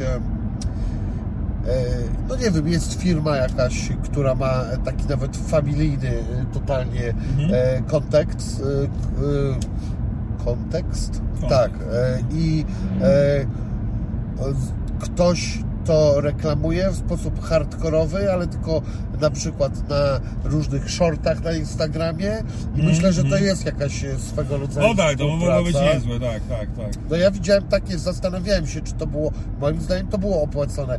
E, Ten, taki e, ekipa gangsta rapowa 187 z Niemiec robiła e, reklamy tych, tych batoników Kinder. E, Mhm. I oni tam brali, rozwalali sobie łeb, krzyczeli coś tam e, i to było totalnie śmieszne, a batoniki Kinder są pyszne, nie tylko dla dzieci. Cała masa osób e, lubi e, te słodycze. Jest coś takiego, znaczy ja się, bo chyba u nas jest przepis, nie, że nie można stosować w reklamie antyreklamy, nie? Znaczy, że nie możesz w reklamie no nie wiem, powiedzmy Coca-Cola y, nie może reklamować, że Pepsi jest zła. A już to, to jest dalej u nas? Bo mi się No, wydawało, że coś się chyba To zmieniało. chyba jest, że nie możesz właśnie, a ja bym uważał, że to trzeba właśnie absolutnie znieść Aha. ten przepis i po prostu ja bym czekał na bify takiego, nie wiem, tyskiego z żywcem. Zajebiste to. No. Kurde, to by było śmieszne. Wtedy można było właśnie też tych wszystkich naszych dobrych stand-uperów powykorzystywać. Można by było. Ale, ale też no, y, te to kampanie. kulturalnie mogłoby być nawet ciekawe. Tak, no nie? można było powiedzmy na telewizję bez przekleństw, ale tak, tak dopieprzać po prostu dlaczego wasze piwo albo gdzie wasze piwo się wykorzystuje. Aha. I nie wiem, widzę dużo pomysłów, ale no niestety na razie to, to nie, nie, wiem czy to dopuszczą coś takiego. Do lewatywy na przykład. Tak, Wasze piwo nadaje się do dupy. No, dokładnie. Zabrakło nam tyskiego. Nie Nie, możemy... mam, nie masz czym ugasić ogniska? I masz takie wiesz. Tak. Fajna była reklama e, w tym, e, tym e, przepraszam oczywiście firmę Tyskie, gdybyście chcieli ze mną współpracować, to jak najbardziej jestem otwarty. Nie, ale nie użyłeś. Ja, ja użyłem, że, że fajny by był beef tyskie żywiec, ale ty powiedziałeś o przykładowym piwie. Tak, nie, Nie było tam jakiego nie, konkretnego. nie było? Nie było. No to jak nie było, to a gdyby było, to nie chodziło mi w ogóle o to piwo. E, Jesteś tylko przykładem. Przykładem. Tak, to był przykład. Wiadomo, że tyskie piwo się pije i i jakbyście chcieli współpracować, to ja go piję bardzo dużo i uwielbiam to piwo, to jest najlepsze piwo. E, inne piwa też są najlepsze, te, które akurat chciałyby ze mną współpracować. E, e, a w ogóle, o, najlepszy jest browar Pogórza, bo ze mną współpracuje. No widzisz. No właśnie. No, widzisz. No. Spodziewaliście się takiej reklamy A, podróżaki? No. Proszę. I kawa też jest niezła. Dobra jest w ogóle, wszyscy chwalą. Dawałem znajomym. E, dobra, co ja chciałem powiedzieć. E, a, a propos tych e, e, aktorów, którzy mieliby grać, e, już być e, odzwierciedleni, mi się wydaje, że jednak ludzie chyba będą zawsze po e, ten. E, Sięgać po żywych? Y, Tak, że będą potrzebowali tego idola potem, że wiesz, ktoś na tą ściankę musi przyjść, ktoś, że no... No ale tak jak mówisz, widzisz, człowiek no, potrzebuje Zaczynałeś człowieka do od Daft, wiesz, Daft Punku czy Gorillazów, no z jednej strony tak, a z drugiej strony hype, który się zrobił, kto tam siedzi pod tym kaskiem, był Aha. tak duży, że no nie wiem, nie wiem, no czy myślę, że akurat my gramy tą twarzą i ona jest potrzebna, mam nadzieję, jeszcze trochę, więc e, myślę, że do mojej śmierci jeszcze to się nie wydarzy. A potem niech już się martwią młodsze pokolenia. No tak. Zobacz, jaka tu buda jest w ogóle. No. Jakiego kina twoim zdaniem brakuje w Polsce? W ogóle Polska ma taki jeszcze raczkujące na razie y, kino gatunkowe w ogóle, bo poza takimi, takim kinem, które mamy gdzieś na bardzo wysokim poziomie, uważam y, właśnie jakieś tragikomedie, Kino dołujące. kino dołujące, dramatyczne, Wszystko się zjebało, a jak się Tak. zjebało, to dopiero się wtedy Tak. zjebało. To, po, to poza tym mam poczucie, że, że w ogóle wszystkie inne gatunki trochę nam kuleją, bo choćby nawet patrzę na taką komedię romantyczną, której akurat kompletnie nie, znaczy nie oglądam oraz w niej nie gram, bo jakoś nie czuję się, że tam bym się odnalazł, ale to przecież w, za granicą poszło mocno do przodu, a u nas trochę bazujemy na kopiowaniu pomysłów. To jest pierwsze. No horrorów w ogóle nie mamy. Ale czekaj, o, zamknij, y, za, No. stańmy przy horrorach, bo No. to jest moim zdaniem w ogóle super ciekawa rzecz, ale proszę Państwa, zrobimy chyba małą przerwę na siku, także No, zaraz wracamy. E, Uwaga, da da da da. E, Bach. No i jesteśmy e, z powrotem i e, rozmawialiśmy o tym, jakiego kina brakuje. Horror. E, No między innymi no, horrory, w ogóle kino gatunkowe, nie? Wydaje mi się, że taki horror to jest, to jest taka opcja na pewno niezagospodarowana, ale też dużo innych rzeczy, no ja myślę, że w ogóle kino sensacyjne, dobre kino sensacyjne. Ale na przykład będąc przy horrorze jeszcze, to nie masz też e, poczucia, że e, w ogóle e, dobrych horrorów to w ogóle brakuje na świecie. No wiesz, ja z tym horrorami to nie jestem aż taki za pan brat, bo ja to tam jakoś uczucia, które się w czasie oglądania horrorów wzbudzają, nie zawsze są dla mnie przyjemne. No ale tak, no ci tam mam kolegę, który jest koneserem horrorów i rzeczywiście, no jest jeden w roku może wychodzi jakiś fajny. Ja mam taki jeden niedościgniony wzór i to jest e, film e, Fallen z Denzelem Washingtonem. Tak, tak, tak, tak. E, I ja takie horrory chciałbym oglądać. Wbrew pozorom to właściwie prawie mm, prawie takich filmów nie ma. Wcześniejszym pierwowzorem jest e, e, e, Louis Cypher, chociaż chyba tak się nie nazywał ten film, taka po, postać występowała w tym, Mhm. e, bodajże e, z De Niro e, to był film, bardzo e, chyba była to duża inspiracja dla tego Fallen, no ale kurde, no właśnie brakuje takich, gdzie, gdzie nie chodzi o to, że ktoś komuś obciął nogę czymś tam, tylko że jakby jest zawiązana intryga, ale w- wokół jakiegoś na przykład zła takiego mistycznego, czy No tak, no takiego. teoretycznie właśnie taki horror powinien mieć ten element właśnie nadprzyrodzony.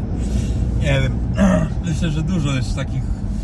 Też uważam, że z komedii, komedia nasza też kuleje, bo tak mam poczucie właśnie, że też ona jest albo zachowawcza, albo głupkowata, no i to też... e, kolejny dla mnie e, punkt, gdzie naprawdę cholernie ciężko z tym, z komediami w ogóle.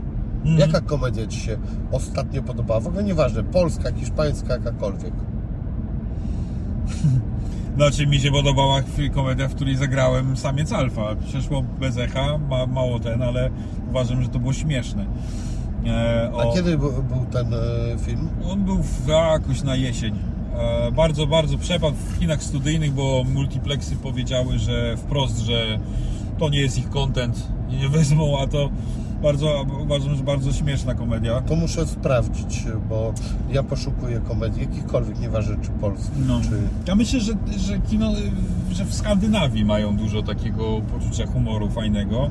Dawniej byli Czesi, którzy też robili takie śmieszne filmy, które mnie gdzieś bawiły. A dzisiaj, a dzisiaj no ciężko, ciężko, ciężko. No właśnie, ale to też może przez te wszystkie poprawności i niepoprawności to się jakoś ludzie powycofywali, a robią takie, nie wiem, mam poczucie, że też społeczeństwo jest y, e, trosz, troszkę karmione tą papką taką, e, jakimiś kolażami tak naprawdę, to, to, to też, też ma wpływ, no, że jednak kiny, kina są nastawione na zarobek, a zarobek dają im, e, e, że, że tak powiem, blockbustery Marvel, Spider-Man i te wszystkie inne. Deadpool to jest film, który się cholernie udał jest e, w tym, e, tak. No. I bo e, ja jakimś cudem wyrosłem z tych komiksów, jak byłem dzieckiem, to to uwielbiałem, a jak e, stałem się starszy, to mnie to zaczęło nudzić najzwyczajniej w świecie, ale na Deadpoola trójkę czekam, absolutnie. Tak, tak, ja też. Deadpool bardzo fajnie. No tylko, że on jest w ramach tego blockbusteringu jednak, nie? On jest, y, tutaj jest postać komiksowa tego, a tak, żeby to zrobić bez takiej postaci, tylko po prostu stworzyć, no cie, cie, cie, czekam w sumie sam, no jakoś jest... Mm, jakoś jest ciężko. No takie projekty wszystkie, które ro, robi Ricky Gervais mnie śmieszą, tylko, że to są też w większości seriale jednak, ale, ale to są to są śmieszne seriale też. No tak. Afterlife y, jest i smutny i śmieszny i to, to, jest- to, to jest na przykład jest taki rodzaj komedii, który mnie jara. Będę musiał sobie to sprawdzić, wiele osób mi to polecało. No, żona mu umarła. Ja wiem, właśnie No. ja strasznie nie lubię filmów, gdzie komuś żona umarła.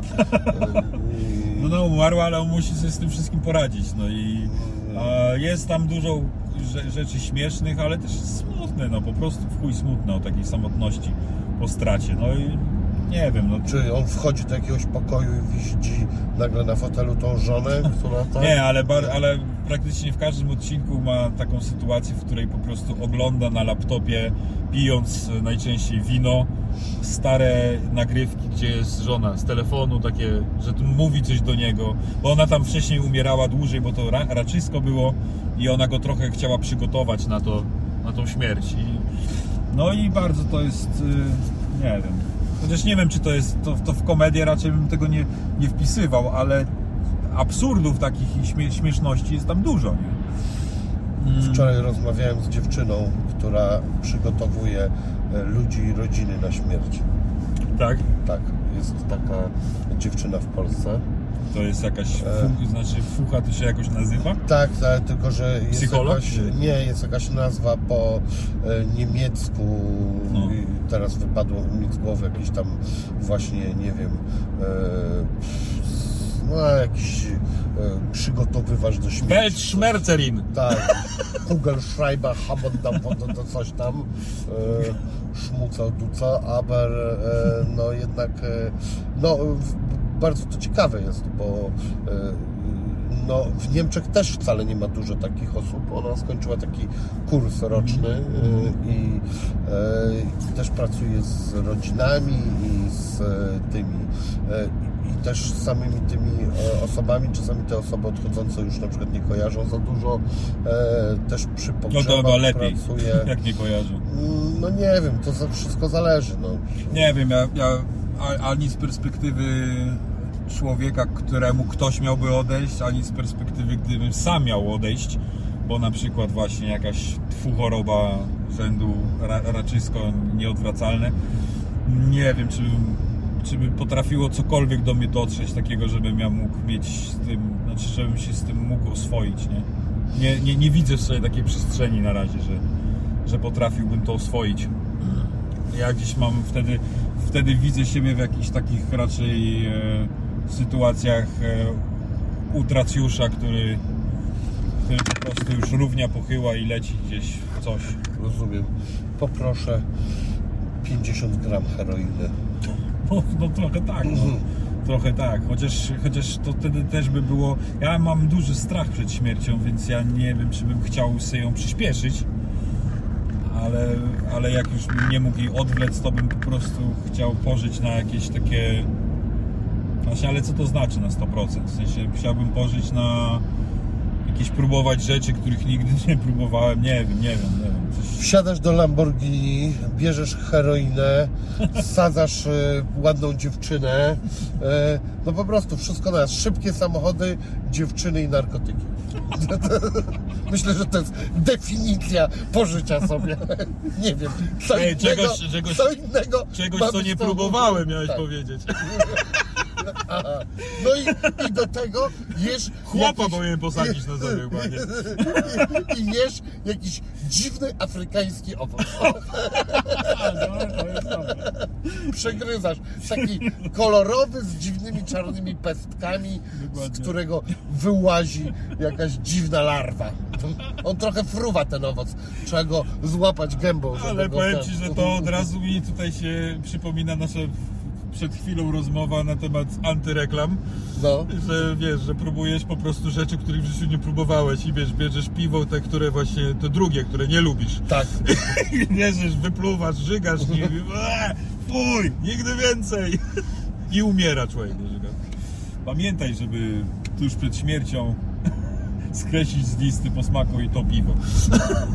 A tak przy okazji jedziemy dzisiaj Golfem R z firmy cylindersi.pl więc gdyby nie wiadomo co Tak. i chcecie sobie pożyczyć szybkie auto, to Absolutnie. właśnie tam, I patrzcie. wygodne, o, nie biło w fotel.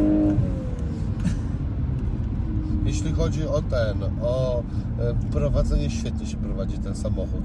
Mhm. Natomiast zobacz, na kubek wszystkie rzeczy latają. Jak oni zrobili holder na kubek w Volkswagenie. Bo to może nie jest na takie, wiesz, wąskie rzeczy. No, Na co to jest tam? To, na- nie, to są Niemcy, tam się od razu litrową butelkę Dokładnie, bierze albo litrową, albo ten e, pojemnik na spirytus, co nasz ten, e, nasz szef naczelny policji myślał, że to jest naczelny ten, że to ma taki mały granatnik to jest. Aha, albo na słoik. Oni tylko ze słoików w Niemczech piją. Oni wiedzieli, że to na polskiej. Na to- kufel! To jest dokładnie. niemiecki film. Na E, ki- niemiecki na kiszone. na, na kufel. Bo na kufel browaru. Dokładnie. Tak zrobili e, ten. A nie na jakąś wodę pół, pół litrową. No to- Tak. jasne. To jest, to jest po prostu kufel. I tyle. E, Co dla Ciebie było e, takim e, wyzwaniem? Wielka woda była dla Ciebie wyzwaniem? Ja wiem. Ja myślę, że w ostatnim czasie Fajny serial w ogóle. ja już to mniej, mniej, mniej posiadam czegoś takiego jak wyzwanie. Na zasadzie mm, wyzwaniem jest samo wymyślenie jakby tego, co ja chcę tam zrobić, Mhm. a nie to, jak ja to mam zrobić. Trochę tak to wygląda ostatnio. Okej. Co też mi w sumie uzmysłowiło w ostatnim czasie, że kurczę, dużo rzeczy umiem i się nauczyłem. Mhm.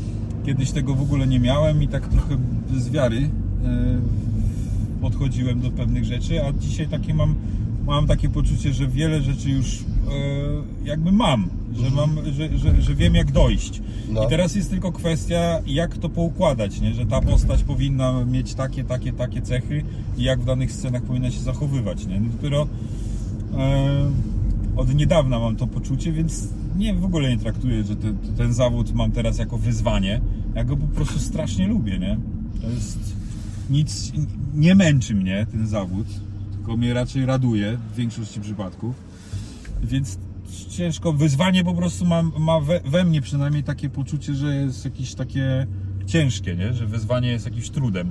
No ale na przykład takie trudu. wyzwanie, y, takie na przykład fizyczne y, typowo y, rzeczy. Czekaj, jak, bo próbuję sobie przypomnieć, jak tam na przykład były te sceny na tym wale, to Mhm. y, czekaj, y, tam w ciebie też walili tymi aromatkami, czy A, nie? Już, nie, y, mnie, mnie na szczęście nie walili. No, Nie, Jak no tu, takie, w lewo, takie w to lewo pojedźmy. No. Stricto, y, stricte takie fizyczne, e, Mhm. one są wyzwaniami takimi, ja to nazywam krótkotrwałymi, bo one najczęściej się pojawiają, kiedy już mu, tuż przed, kiedy musisz to coś zrobić, ale później się de facto z tego śmiejesz dość szybko. Więc wszystkie takie kąpania w zimnej, lodowatej wodzie w zimie, a morsem nie jestem, Mhm. więc y, tak, to są takie wyzwania, czy nawet czasami jakiś mniejszy sen, bo, bo trudne zdjęcia. E, takie fizyczne miałem takie, no, jesteś Bogiem, chudłem bardzo. Potem miałem e, taki etap, że też mocno tyłem do czegoś. E, no i to były takie, ja to tak nazywam wyzwania, ale nie wyzwania, bo de facto to jest do zrobienia po prostu. To jest raczej e, niewdzięczny, nie, niewdzięczny job, który trzeba wykonać przed wejściem na plan. Teraz mam na przykład projekt, który mam za 10 miesięcy. No i mam do niego też strasznie mocno schudnąć. No i już chodzę na te siłownie i chodzę już na te do tego dietetyka. Mam po prostu ustalone szamę, mam ustalone ćwiczenia. I jest to wymagające, bo tu w sumie czujesz czasami w ciągu dnia, że nie, nic innego nie robisz, tylko, tylko chodzisz na tą siłownię i, i wpieprzasz te 5 posiłków dziennie. Mhm. Ale kurde, też wiem, że jak tylko ten. Znaczy, ja wiem po co to robię, nie? Ja będę się z tego cieszył, więc nie narzekam, tylko po prostu robię swoje. Bardziej tak. Więc jako wyzwanie to chyba nie. Nie, nie, nie, nie wiem, czy miałem coś jako wyzwanie. Uczysz się czasami, masz poczucie, że się nauczyłeś jakiegoś e, ekstra e, umiejętności, bo e, jak e, grałeś w tych e, wojskowych e, filmach, to masz na przykład teraz poczucie, że nie wiem, że się trochę strzelać nauczył, albo nie wiem, byś wyciągnął nóż z rankinga. Tak. Nie no, z, z tych wszystkich wojskowo-policyjnych rzeczy, no to mam też świadomość, że postrzelałem przynajmniej z 12, 13, może do 15 rodzajów broni, więc jest spoko. Wiem jak to wygląda na przykład w polskiej policji, bo tam kiedyś robiliśmy coś policyjnego, okazuje się, że tam mieli dwa magazynki do wystrzelenia Aha. w ciągu roku, a ja po prostu je wy, wy, wy, wy, wywalałem sobie na, jednych, na jednej próbie. A wszyscy policjanci patrzyli na ciebie z nienawiścią i za, tak. zawiścią. Trochę tak, no bo my się bawimy w kino, a oni po prostu gdzieś powinni mieć te umiejętności, nie? Tak, Bo mogą ich, ich się przydać. przyszedł aktor i A. wystrzelał wszystko. Ale tak, no gdzieś tam e, chcąc nie chcąc e, myśli się pojawiają, szczególnie w ostatnim czasie, czyli teraz już mamy rocznicę napaści e, Rosji na Ukrainę, no to tak chcąc nie chcąc przeszły przez głowę różne myśli na zasadzie, a jakby to poszło dalej, a jakby u nas jakbyś by- był jakiś właśnie konflikt woj- wojenny, no to taką podstawową po, po, poczucie, że umiałbym strzelać, to mam, ale nie miałbym, ale nie, nie miałbym czym strzelać, bo, bo Strzelałbyś słowami. strzelałbym słowami. Słuchajcie, zarapuję wam jak fokus, jak karabin. Opowiem wam y, wiersz. Stop, stop. A słyszeliście to? Albo dowcipy będę Tak. opowiadał. Był Polak, Rusek i Niemiec. I Niemiec. Rusek powiedziałem, przepraszam. Nie, nie, nie, nie Rusek, nie Rusek. Cygan. Ukrainiec. Cygan. Cygan ukraińskiego pochodzenia. Zwykła menda. Po prostu. E, no, więc to jest. E, to jest tak, tak, no taka umiejętność. Jeździłem paroma autami, uczyłem się stepować. No, jakieś takie mam podstawy różnych rzeczy, jakieś tańce, nie tańce, ale to wszystko takie mam wrażenie, że dla zawodu, nie? Nie miałem jakiegoś takiego z kolei spektakularnego, że nie wiem, ktoś mnie poprosił, żebym został mistrzem jojo na przykład, albo... nie, nie wiem, nie wiem. Tak, tak, pa, pa, pa. Wiecie to? Ty, ale stepowanie. y, No, Gdzie ty stepowałeś? Bodo. Tak, A, wiem, wiem co to jest Bodo. No jasne, że tak. E, kurde. I No tam podstawy stepu, bo tego nie było No. aż tego tak, tak dużo. No w dwóch piosenkach chyba miałem step, ale i tak mam satysfakcję, że zrobiłem to sam. w ogóle stepowanie to jest dla mnie taka niesamowita sztuka, trochę zapomniana. No, to co, to, na, ta, ta, ta suka na Broadwayu była przecież wyniesiona na, na najwyższe świeczniki, ale tu po prostu w Polsce nie było takiej dużej chyba tradycji. Gdzieś tam w teatrze muzycznym Roma czasem stepują, ale nie ma tego dużo. No nie wiem, myślę, że jeszcze dużo rzeczy przyda. Uczyłem się powozić dwójką koni w galopie, no takie, to takie fajne rzeczy są. Bo z drugiej strony też mam poczucie, że jakby się wydarzyło tak, że, że gdzieś bym musiał koniem uciekać, to bym do, do bryczki i bym powoził sobie. Nie? Czy ty czasami myślisz, żeby e, grać gdzieś e, e, poza Polską? Nie mówię, że nie wiem, tylko w Ameryce, ale w, ogóle, nie wiem, gdzieś w Hiszpanii zagrać albo Bóg wie jeszcze gdzie. Wiesz co, nigdy o tym też tak mocno nie myślałem, bo ja nie mam tak języka, żeby mieć, żeby móc sobie grać coś tak na luzie. Zresztą Aśka Kulik niedawno miała taki wywiad, że no rzeczywiście bardzo fajnie się tam pootwierało e, po, po tym filmie Pawlikowskiego w Stanach i, i, i coś tam może robić, ale też jak ona to mówi, e, chyba na Poland Roku to mówiła, że no, ale gra dziewczyny z akcentem, nie? Że Mhm. ona nie ma tak, że nie ma akcentu, więc gra po prostu na zapotrzebowanie, nie? Jest nisza na... Teraz też w ogóle słyszałem, że dużo szukają takich e, też aktorów do filmów, e, gdzie zawsze brali Rosjan. Z racji teraz, że Rosjan nie biorą, więc do grania Ros Rosjan, nie? E, Polakowi łatwiej zagrać Rosjanina niż Niemcowi, nie? Mm, e, Pewnie tak, ale pamiętam e, gdzieś e, jak słyszałem o tych mm, o szpiegach w czasie komuny, Mhm. to było takie powiedzenie, że właśnie do niektórych akcji brało się e, Polaków, e, ponieważ Polacy mieli europejskie twarze, a, A, tak, Ruscy tak, tak. mieli ruskie mordy. I, No tak. e, I ciężko było kogoś przekonać, że to nie Rusek, bo po prostu Rusek z niego wychodził na każdym kroku. No, Ale też, y, też y, na, na, na, nasz, nasz język jest.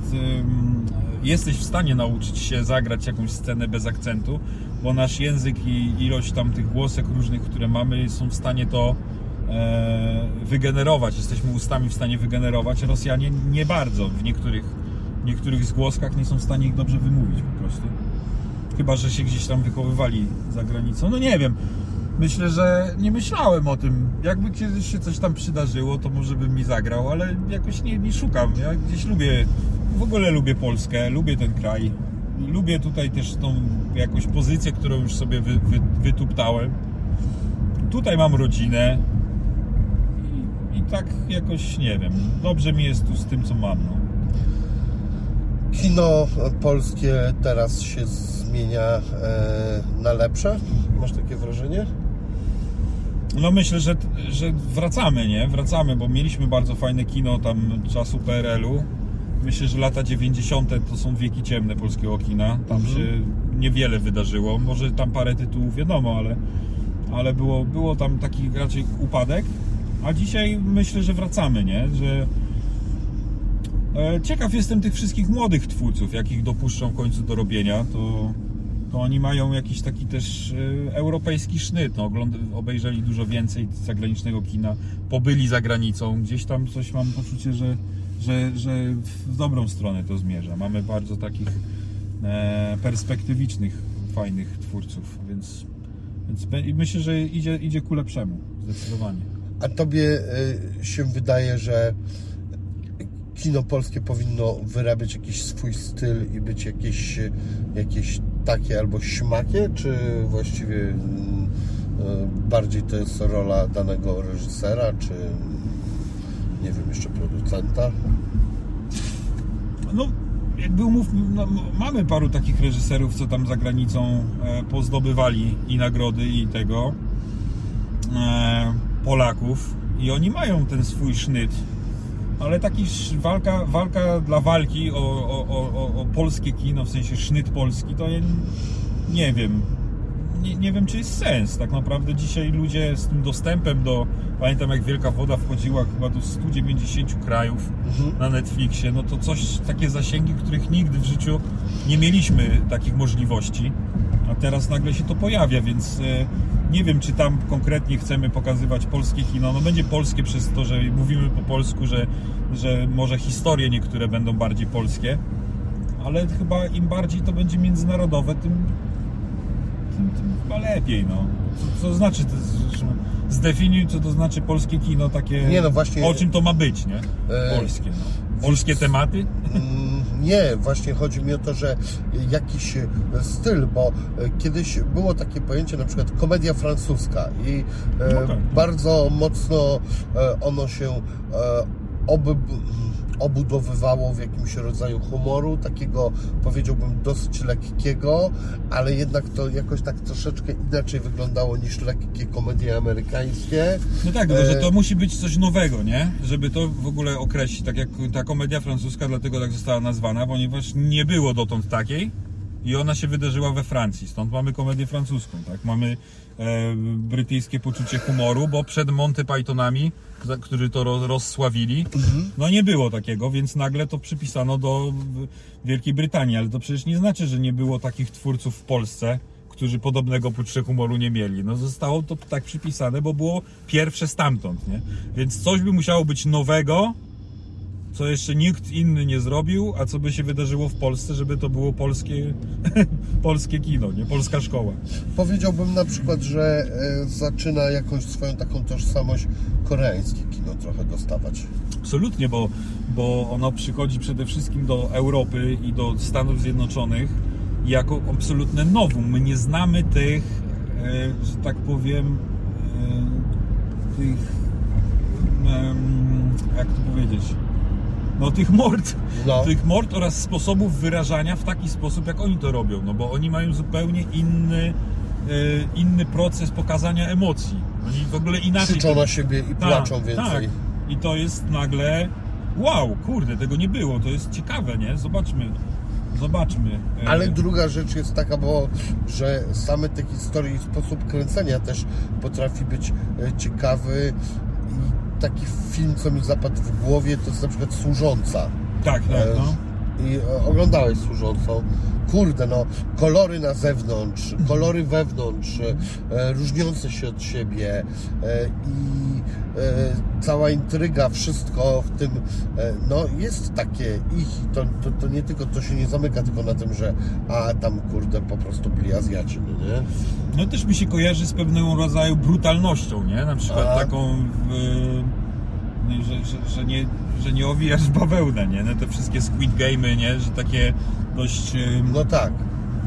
no, czy był ten, y, jak to się nazywało, ten taki Co, Oscara wygrali? Nie, ale taki film, ale to był wcze, wcześniej. E, kolesiu, co go przetrzymywali tyle lat, a później wyszedł. Oldboy. Oldboy, no. Dwie części były. Niesamowity, nie? Przecież też Tak. pod takim, e, no, znaczy, że ten pomysł w ogóle, no oni, ma, oni mają pomysły, które nie pojawiają się w, wśród twórców europejskich, nie? I amerykański. I amerykański, e, e, Ten Oldboy, który był beznadziejny. Tak, tak, tak. No to W ogóle nie wiem po co go zrobiono. Tam, tam wszystko robią dla Stanów, nie? Tak samo robili Hanekego, przecież e, Funny Games zrobili potem wersję amerykańską. Nie wiem po co, jak to było tak świetnie zrobione po niemiecku i A ty myślisz, że ten, że jest szansa, że kiedyś ludzie w Stanach będą e, w stanie obejrzeć coś, co nie jest amerykańskie, czy po prostu nigdy tak nie będzie? Ja myślę, że jest wielu, wielu, wielu Amerykanów, którzy oglądają e, kina z innych kontynentów, ale no to chodzi bardziej o ten ogół społeczeństwa. No, to No ogół tak, ogół- a, ogóle a, a oczywiście. ogół to karmiony jest też swoją amerykańską papką i oni to, to lubią, no i wolą tam tych swoich. No tak jak w Polsce też lu, lu, lubią tych naszych, no. No to lubią, ale to nie jest tak, że akurat my jako Polacy to mam poczucie, że jesteśmy pod tym względem bardzo otwarci i my oglądamy sobie różne rzeczy i to e, a to francuski film, a to e, amerykański to wiadomo, ale No tak, no ale my to oglądamy dlatego, że u nas nie ma aż tak wielu, ile, ile tam, nie wiem, nie wiem jakie są teraz liczby, no ale tam powiedzmy polskiego kina się robiło do niedawna tam powiedzmy 50 rocznie. Co i tak jak komuś to opowiadam, mówi, naprawdę tyle? To gdzie, gdzie to kino? No ale też przepadają niektóre, wiadomo. E, Teraz chyba się nawet robiło już więcej, myślę, że coś mi, coś mi świta około 70 filmów. Ale to wciąż nie jest taka liczba, żeby nas e, zadowolić ilością, nie? Więc my szukamy po prostu też zagranicy, żeby po prostu się karmić i oglądać. A w Stanach mają wystarczającą liczbę filmów, które mogą wy- wypełnić ci cały rok. No to na pewno, to fakt. Więc no. oni po prostu nie szukają, bo nie muszą, no bo mają dokładnie tyle. Plus jeszcze te brytyjskie, no bo to też angielski, więc te brytyjskie, no to dojeżdża, dojeżdża do Stanów i oni się poruszają w, ob, w obrębie swojego języka po prostu. Nie? I co? E, Oni słyszałem... się też nie uczą tak tych języków. No zobacz, w Polsce jednak masz w tych szkołach te, te francuskie, hiszpański, angielski, niemiecki, tak? Są popularne, najpopularniejsze, których się tam uczą, włoski. A jednak w Stanach mam też takie wrażenie, że jest angielski i angielski po prostu. No, hiszpański jest drugim jeszcze językiem. No tak, no w tam niektórych jest, miejscach. No tak, tak. jest dosyć w Miami. Językiem. No. I, i, no ale tak, no, na pewno. E, ty się ostatnio e, zaraziłeś szachami i Mhm. jak tam rozbudowa tego e, hobby przebiega? Ty e, starasz się grać coraz więcej, czy też śledzisz jakieś rozgrywki i czytasz książki na ten temat? Tak, no, się, no wkręciłem się jakoś zawsze.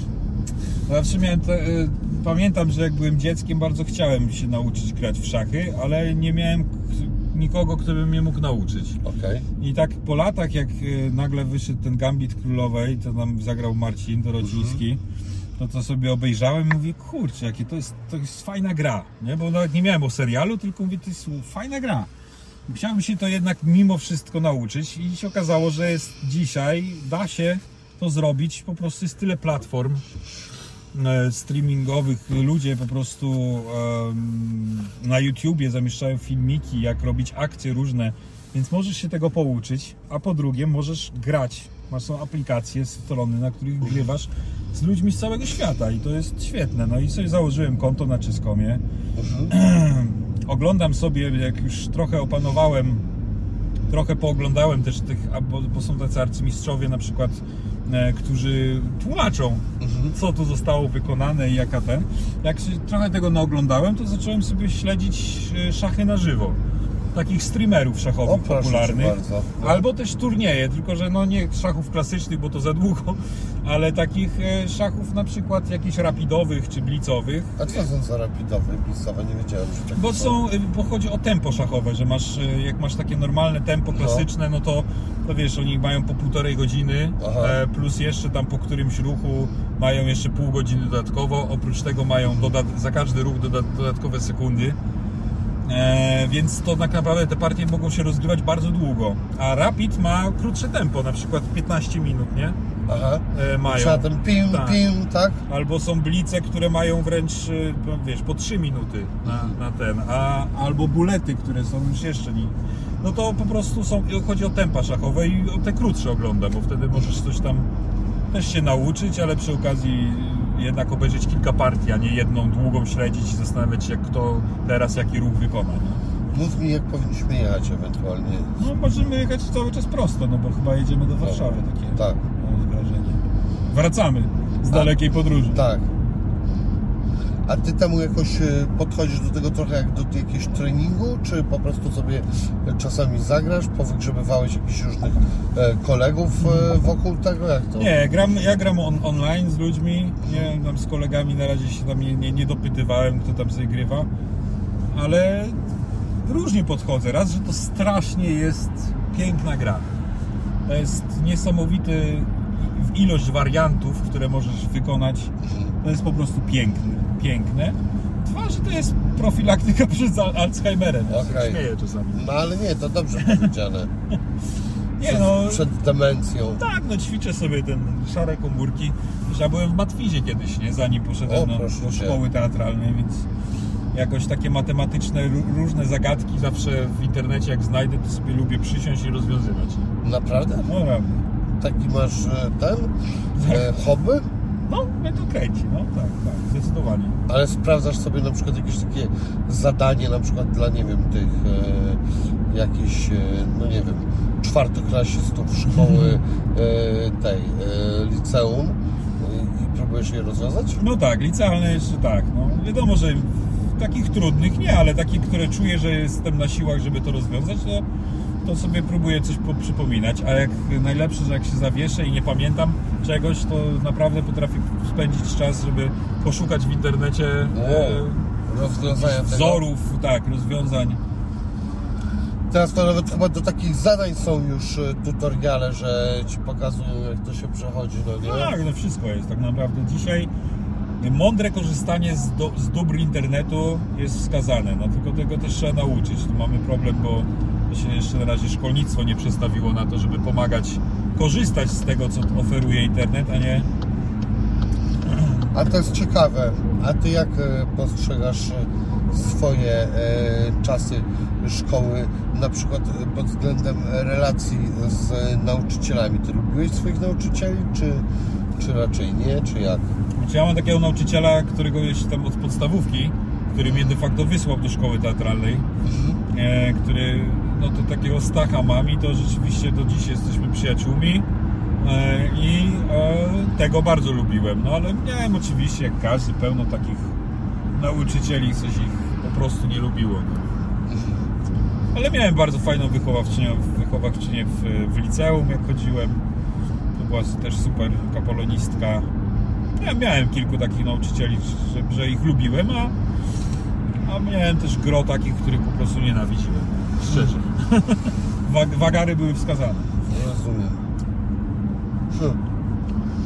No bo mi się wydaje, że ta edukacja to jednak jest cały czas strasznie oparta na pamięci, strasznie mało na e, doświadczeniu i jakimś przykładzie i no kurde, to jest taka jakaś wkurzająca sprawa.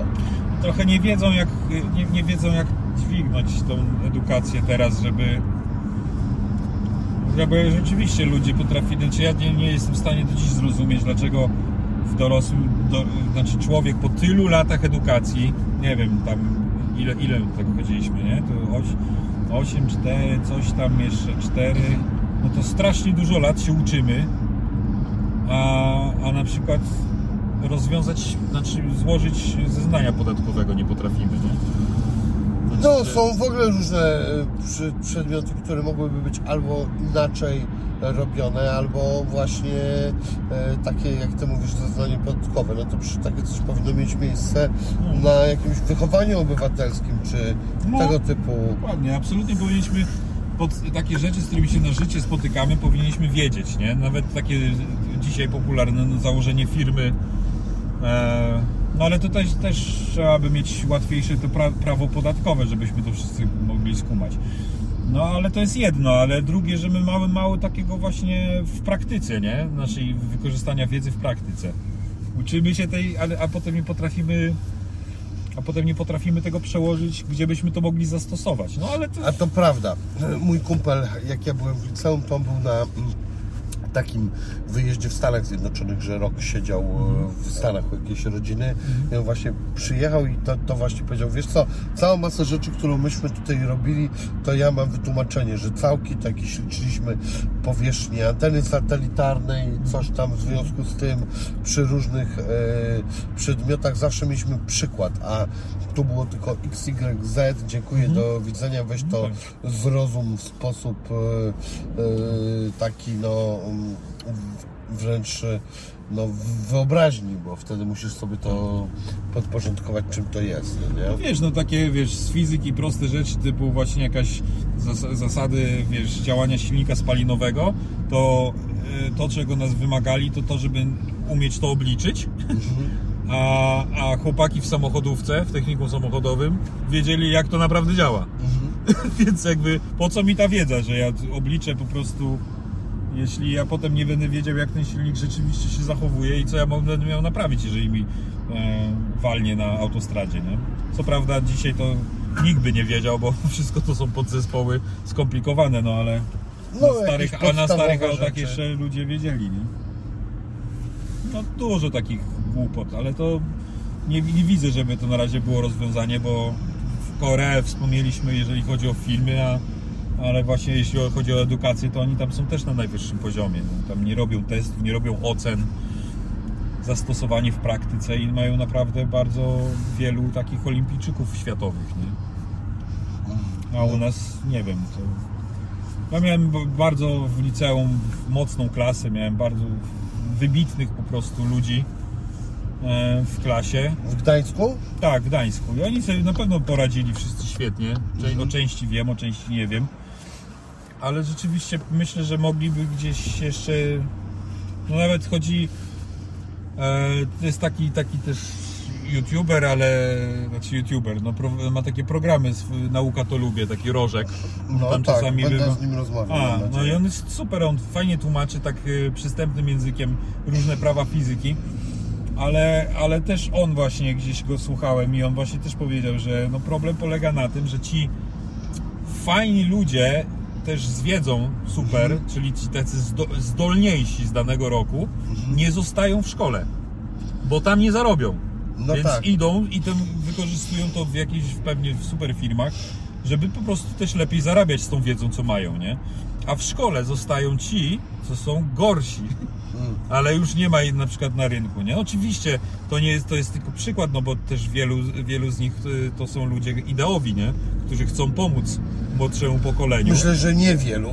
Niewielu? No, Myślisz? znaczy, że są, to jakby w ogóle. Tak, ale też myślę, ten, że niewielu, no, ale, niestety. ale jednak niewielu, no nie? Tak. To, to nie jest e, jakaś e, tak. Ludzie idą często na przykład do szkoły, kobiety, bo z urlopami Mhm. jest nie, Tak. nieźle, więc to jest na przykład jakiś taki Mhm. e, ich e, e, no, powód. No właśnie, no i to jest tak, że, no, że on to tak jakby trochę udowadnia, że, że później ci gorsi uczą następne pokolenia, znowu lepsi wychodzą, no to koniec końców musi to wszystko upaść, nie? Bo coraz niżej spadamy, nie? Tam nawet był kiedyś taki rysunek, który mnie bardzo bawił, że w latach tam 70. e, matura z e, matura z e, tego, z fizyki Mhm. był rysunek drwala, który uderza Czekaj, prosto czy w prawo. Mhm. Taką, taką prędkością, nie? Tam uderza w pień, który tam no, też ma, miał swój przekrój, siła jego uderzenia, bla bla bla. No pe, pełno różnych cyferek i Tak. weź oblicz po prostu z tego wszystkiego, po jakim czasie zetnie to drzewo, nie? Ale sytuacja bardzo skomplikowana, a później jest taki rysunek, ten sam rysunek, zadanie z matury 2000, Mhm. który, e, który podpis był pokoloruj drwala. I masz taką, e, no taki trochę poziom, nie? Czyli to jest tak zwana idiokracja. Tak, no tak, tak. No. Zresztą też chyba klasa polityczna tego nie ukrywa, że idio- idiotami się łatwiej rządzi po prostu, no. No tak, no, to, to wydaje się oczywiste. Czy w świecie e, aktorskim e, jest dużo mm, niepotrzebnej arogancji, jakiegoś e, niepotrzebnego przewiezienia się? Czy jak w ogóle byś ocenił to środowisko? Bo u muzyków jest to dosyć dużo, prosto? Tak, prosto jeszcze, no. Znaczy co, jakby ja mam w najbliższym otoczeniu już wypracowaną grupę znajomych i ja tam nie zauważam tego. Są normalni ludzie z normalnymi problemami, cokolwiek to norma oznacza, ale że, że jednak czy, czytają swoje książki, e, mają swoje poglądy, nie uwielbiają, znaczy nie, nie, nie budują swojej kariery ani z tego, kim są na, na właśnie na tym, co powiedzą inni na social mediach. E, naprawdę całkowita norma i też taka norma ludzka, bardzo fajna. Inteligentni ludzie. Ale wiem, że w świadku, chociaż to nie są moi znajomi, jest mnóstwo takich też arogantów, którzy się lubią przewieźć za darmo, bo mogą, bo, bo też jest taki rodzaj i, i kina, i, i serialu, gdzie po prostu nie trzeba nic umieć. Mhm. Wystarczy, ja to zawsze się śmieję, że w przypadku chłopaków wystarczy prosto stać. Okej. Nie, wiesz, że po prostu nie, nie, nie musisz nic więcej pokazać, tylko to, co ci dała tam natura na zasadzie, że jesteś w miarę przystojny i, i wejdziesz i wyjdziesz ze sceny drzwiami, tak? Że umiesz w stanie to zrobić, no i zapamiętać tekst. No i też są tacy i to też, też jest bolączka, no ale ale mówię, ja w moim najbliższym otoczeniu takich nie posiadam ludzi, więc, więc ciężko mi też o tamtych mówić, no. A jak e, z reżyserami współpracujesz, to też e, e, dobierasz ich już pod względem sympatii i ma dla Ciebie na przykład mieć taką sytuację, że film byś chciał wziąć, ale jednak to robi taka osoba, że nie, to kurde, odpuszczam. Znaczy już mam czarną listę, na którą, bo, bo po prostu się przewiozłem, nie? Się rozczarowałem albo nie, współpraca nie szła, a jeszcze wtedy też nie potrafiłem nic, to było z dawniejszych czasów, byłem młody, nie potrafiłem o siebie walczyć. A dzisiaj, dzisiaj absolutnie wiem, z kim bym nie chciał już pracować. Na szczęście mam też taką możliwość, że pracuję z ludźmi, którzy też są ludzko fajni. Mhm. Bo czy tutaj wymienię mojego przyjaciela Piotra Tomaleckiego, ale czy Jaśka Cholubka, czy, czy, czy no, no, no wiele, wielu tak naprawdę, czy Janek Komasa, czy kogo by tu jeszcze wymienić oczywiście, Smażol. Są bardzo pozytywni ludzie, oni mają w sobie dużo takiego ciepła, energii, którą potrafią też zarażać. Ja lubię, lubię z nimi pracować, więc, więc nie spotykam takich ludzi. To też tak trochę brzmi, takiego teraz trochę mędrkowanie, a ja nie, najbardziej czego nienawidzę to jest coaching. Zło, Coaching może być dobry, może być zły. Ej, tak, ja i tak uważam, że to jakieś złodziejstwo jest. Ale e, mam takie poczucie, że, że ja nie, wiesz, chodzi, żeby było jasne, ja nie mam nic do ludzi, którzy są na tapecie, czy e, którzy są na ściankach, którzy są e, celebrytami ogólnie nazwanymi. Nic do nich nie mam. Mało tego uważam, że wielu z nich też pewnie ma pod kopułą bardzo dobrze poukładane. I ja po prostu się tam nie, nie odnalazłbym i dlatego tam nie idę. Ale są ludzie, którzy się świetnie tam odnajdują i dlatego tam chodzą. No i taka jest różnica między nami, nie? No ale jak e, wydajecie e, ten film, no to na jakiejś tam imprezie branżowej, premierze i czymś takim po tym wszystkim chyba jesteś, czy, czy też Cię nie ma? Nie zawsze, ale bywam. E, no, przy promocjach filmów, no to bywam. No ale to chodzi o to, że to, to, tam to z kolei też jedna klasa, która mnie po prostu mam duży problem z tym. Mów jak coś, E, tak, jeszcze dalej prosto. E, duży mam problem z, z dziennikarzami pojawiającymi się właśnie tam, nie w ogóle z dziennikarzami, Okej. tylko którzy akurat tam bywają. To są tacy, no też wielu takich y, od tych takich stronek właśnie No, szokujących, celebryckich, gdzie po prostu ich poziom pytań oraz zainteresowania jest taki, wiesz, jeżeli masz 20 kamer, znaczy 20 po kolei wywiadów Mhm. odnośnie jednego filmu i wszystkie te pytania są takie same i tam nie ma, i do wszystkich aktorów są takie same.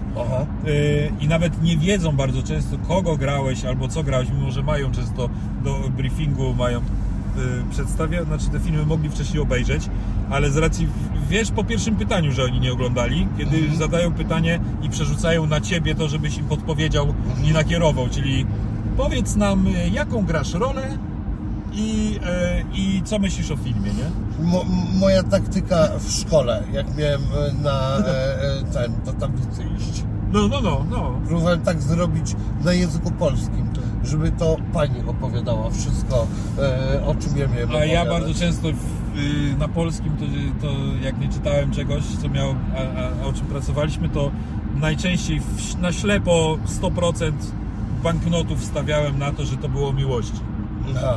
I miałem na pewno jakąś tam sprawdzalność, no bo większość książek gdzieś tam jest miłość. No jest, no. I z reguły się czegoś tutaj zjedźmy w prawo.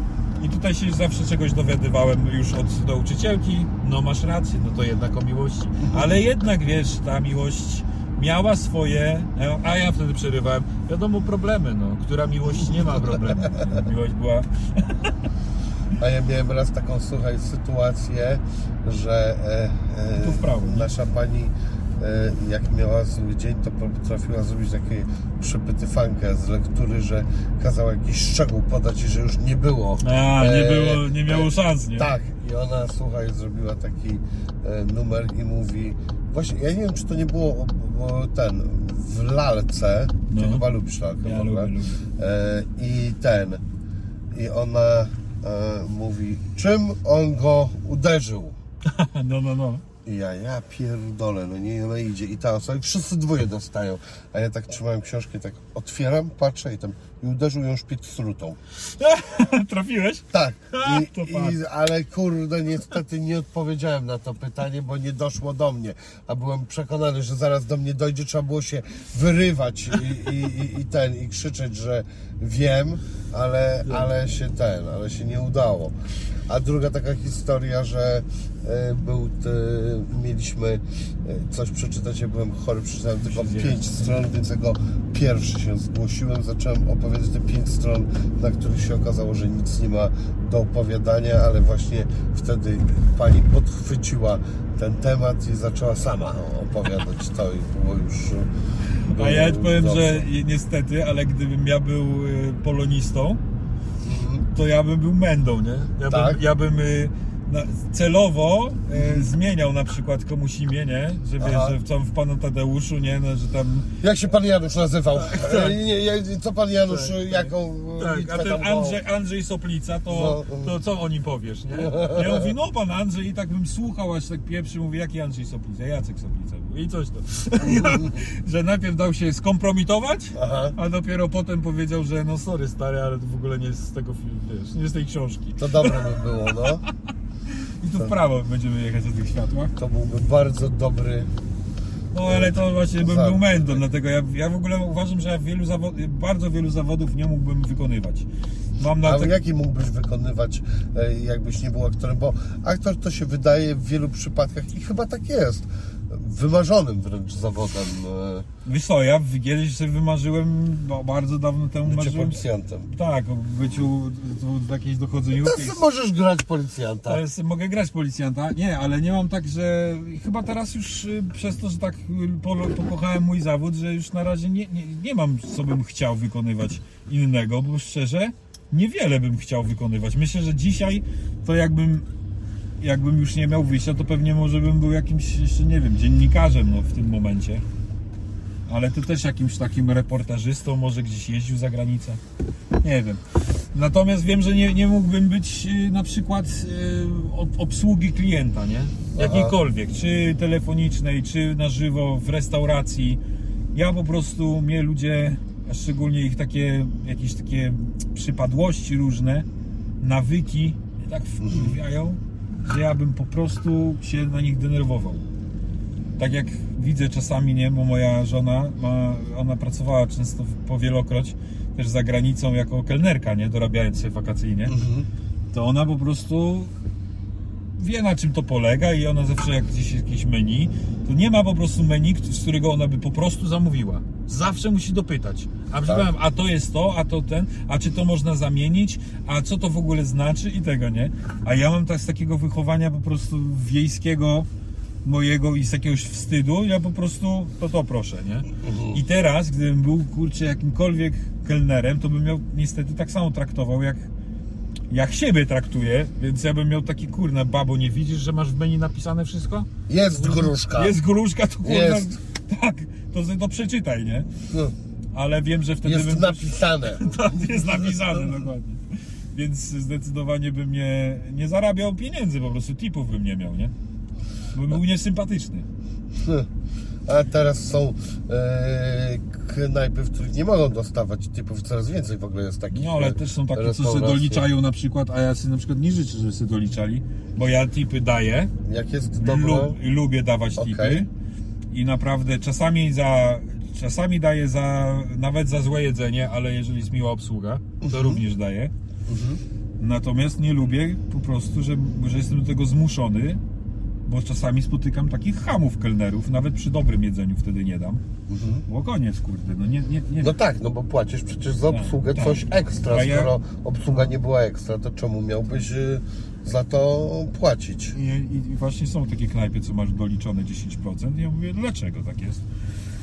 Oczywiście też tak nie mówię, bo ja się nie wykłócam prawie o nic, więc... Oni mówią, proszę pana, dlatego, że mamy gównianą e, e, obsługę e, i mogłoby panu przyjść do głowy, żeby nie zostawić napiwku, bo w końcu płaci się za obsługę. Więc w związku z tym mam nadzieję, że doceni pan naszą szczerość i zostawi jednak pan ten napiwek. Dlatego, że mamy gównianą obsługę, jest to tylko 10%, bo normalnie dalibyśmy 20%, ale załatwili gównianych, więc... No właśnie. Nie no, myślę, ale taka ogólna obsługa z klientem, myślę taki, takie telefony, że musisz tam z Orange załatwić coś, oni dzwonią do ciebie, czy przedłużyć umowę. Tutaj prawo. Aha, o, to A trzeba. to już za późno. Tak, no zawrócimy zaraz. E, no i, i to też by było tak, że ja bym po prostu przez ten telefon. Nie, nie, nie, nie, nie, nie. No, przez, przez wszystkie możliwe prace z klientem. Czy jako ekspedient w sklepie, myślę, też bym nie potrafił. Nie? Tłumaczyć ludziom czegoś. Chyba, żebym to zagrał. A właśnie. Bym zagrał miłego. No. To tak. A jakbyś w ogóle sobie tak, e, w, a zdarza ci się w życiu normalnym na przykład e, właśnie coś takiego, że, e, że grasz coś? Bo ja tak sobie myślę Wiesz o coraz- kobietach, e, aktorkach, że mówię, kurde, z taką, jak z nią być, kurde, jak ona, nie wiesz, czy płacze, bo jest jej smutno, czy ona gra. Tak, a chcesz powiedzieć, że wszystkie kobiety nie aktorki to wiesz dokładnie, czy płaczą, czy nie? A, a absolutnie nie, mówi się w ogóle, że kobiety są lepszymi aktorkami, No, ale, e, ale wiesz o co mi chodzi, że e, Nie, wiesz zdarzyło co, się tak podejść co, do coraz czegoś? rzadziej. Yy, znaczy coraz rzadziej, nawet wręcz mogę powiedzieć, że już rzadko albo w ogóle nie gram. Zdarzało mi się kiedyś grywać, e, ale to było w takim etapie mojego życia, kiedy ja sam nie czułem, że, że to kim ja jestem to jest wystarczające. Ja miałem taką niewiarę w siebie, trochę się siebie wstydziłem, różnych rzeczy i ja wtedy często przegrywałem kogoś, kim nie jestem Mhm. trochę albo bardziej zabawny, albo większa dusza towarzystwa, albo coś tam. A chociaż nie miałem ochoty czasami, a to i tak byłem, byłem taki do przodu, tak żeby zależało mi trochę na taki atencjusz trochę, no zależało mi czasami, żeby, żeby ludzie mnie lubili, nie? Miałem taki etap swojego życia. Na szczęście się z tego wyleczyłem dosłownie, no w terapii. E, I od tamtej pory, jakby kiedy do tego doszedłem, że to jest w ogóle nie ja i to nie moje i niepotrzebne, to, to prawie już nic nie gram. Mało tego, bardzo często lubię rozwiązywać jednak face to face sprawy. I kiedyś uciekałem, pisałem maile albo smsy, żeby O czegoś proszę Cię bardzo, tak, naprawdę? tak, miałem takie coś, ale teraz już nie. Teraz już wolę. No, biorę po prostu odpowiedzialność za to, kim jestem i co robię, nie? I, i super mi jest teraz z tym, bo teraz naprawdę na innych, na, na innych zasadach z ludźmi rozmawiam. A Nie? długo, długo musiałeś e, się e, e, tego uczyć? Trwała terapia? No wiesz, ja w terapii dalej Prawo, jestem. tak, czy nie? Tutaj prosto, prosto. W terapii to ja dalej jestem, ale to już, y, ale tam to przepracowane myślę, że z 3 lata temu było. A, ale dochodziłem do tego wcześniej, zanim do do terapii trafiłem, to już wcześniej dochodziłem, że coś mi tu we mnie nie pasuje. Ale terapia mi to utwierdziła. Fajnie, no tak myślę, że od 3 lat na pewno, jak nie, może 4 lat, to jestem taki, no, no taki jak powiedziałem teraz. A, a wcześniej to, to zdarzało mi się podgrywać różne, różne sytuacje. nie? A to jest, tak to się nazywa, podgrywać sytuację. A. No podgrywać, no nie wiem, no bo można powiedzieć po prostu, że Nie, gra, to dla mnie zabrzmiało troszeczkę tak, jakbyście wśród aktorów mieli już taki wypracowany e, slang, Slang, że nie? e, ten, co tam ostatnio? Nie, A, u nas, podgrałem e, trochę przed żoną parę tematów. E, Nie, nie, u nas, u nas jest y, podegrać komuś, to jest No. takie zdanie, ale no w slangu naszym no to znaczy, że komuś podegrać, czyli popartnerować, nie? Aha. Że popartneruje ci tam albo za kamerę, albo na przykład ktoś musi coś nagrać, e, jakiegoś self-tape'a, to jak chcesz to ci podegram, nie? No w sensie, no ale to nie jest to, co, co ja przed chwilą miałem na myśli, podegrać takie, podgrywać sytuację, to właśnie tak, no trochę poszukiwać wprost, no. To chyba było kłamstwo po prostu z mojej strony. Ale nakłamałem się tyle, co miałem. Teraz też nie boję się już o tym mówić, więc A ty się też asertywności uczyłeś? E, absolutnie. Ja, ja w ogóle nie. Ja do dziś mam problem z asertywnością. Często nie. Tu prawo.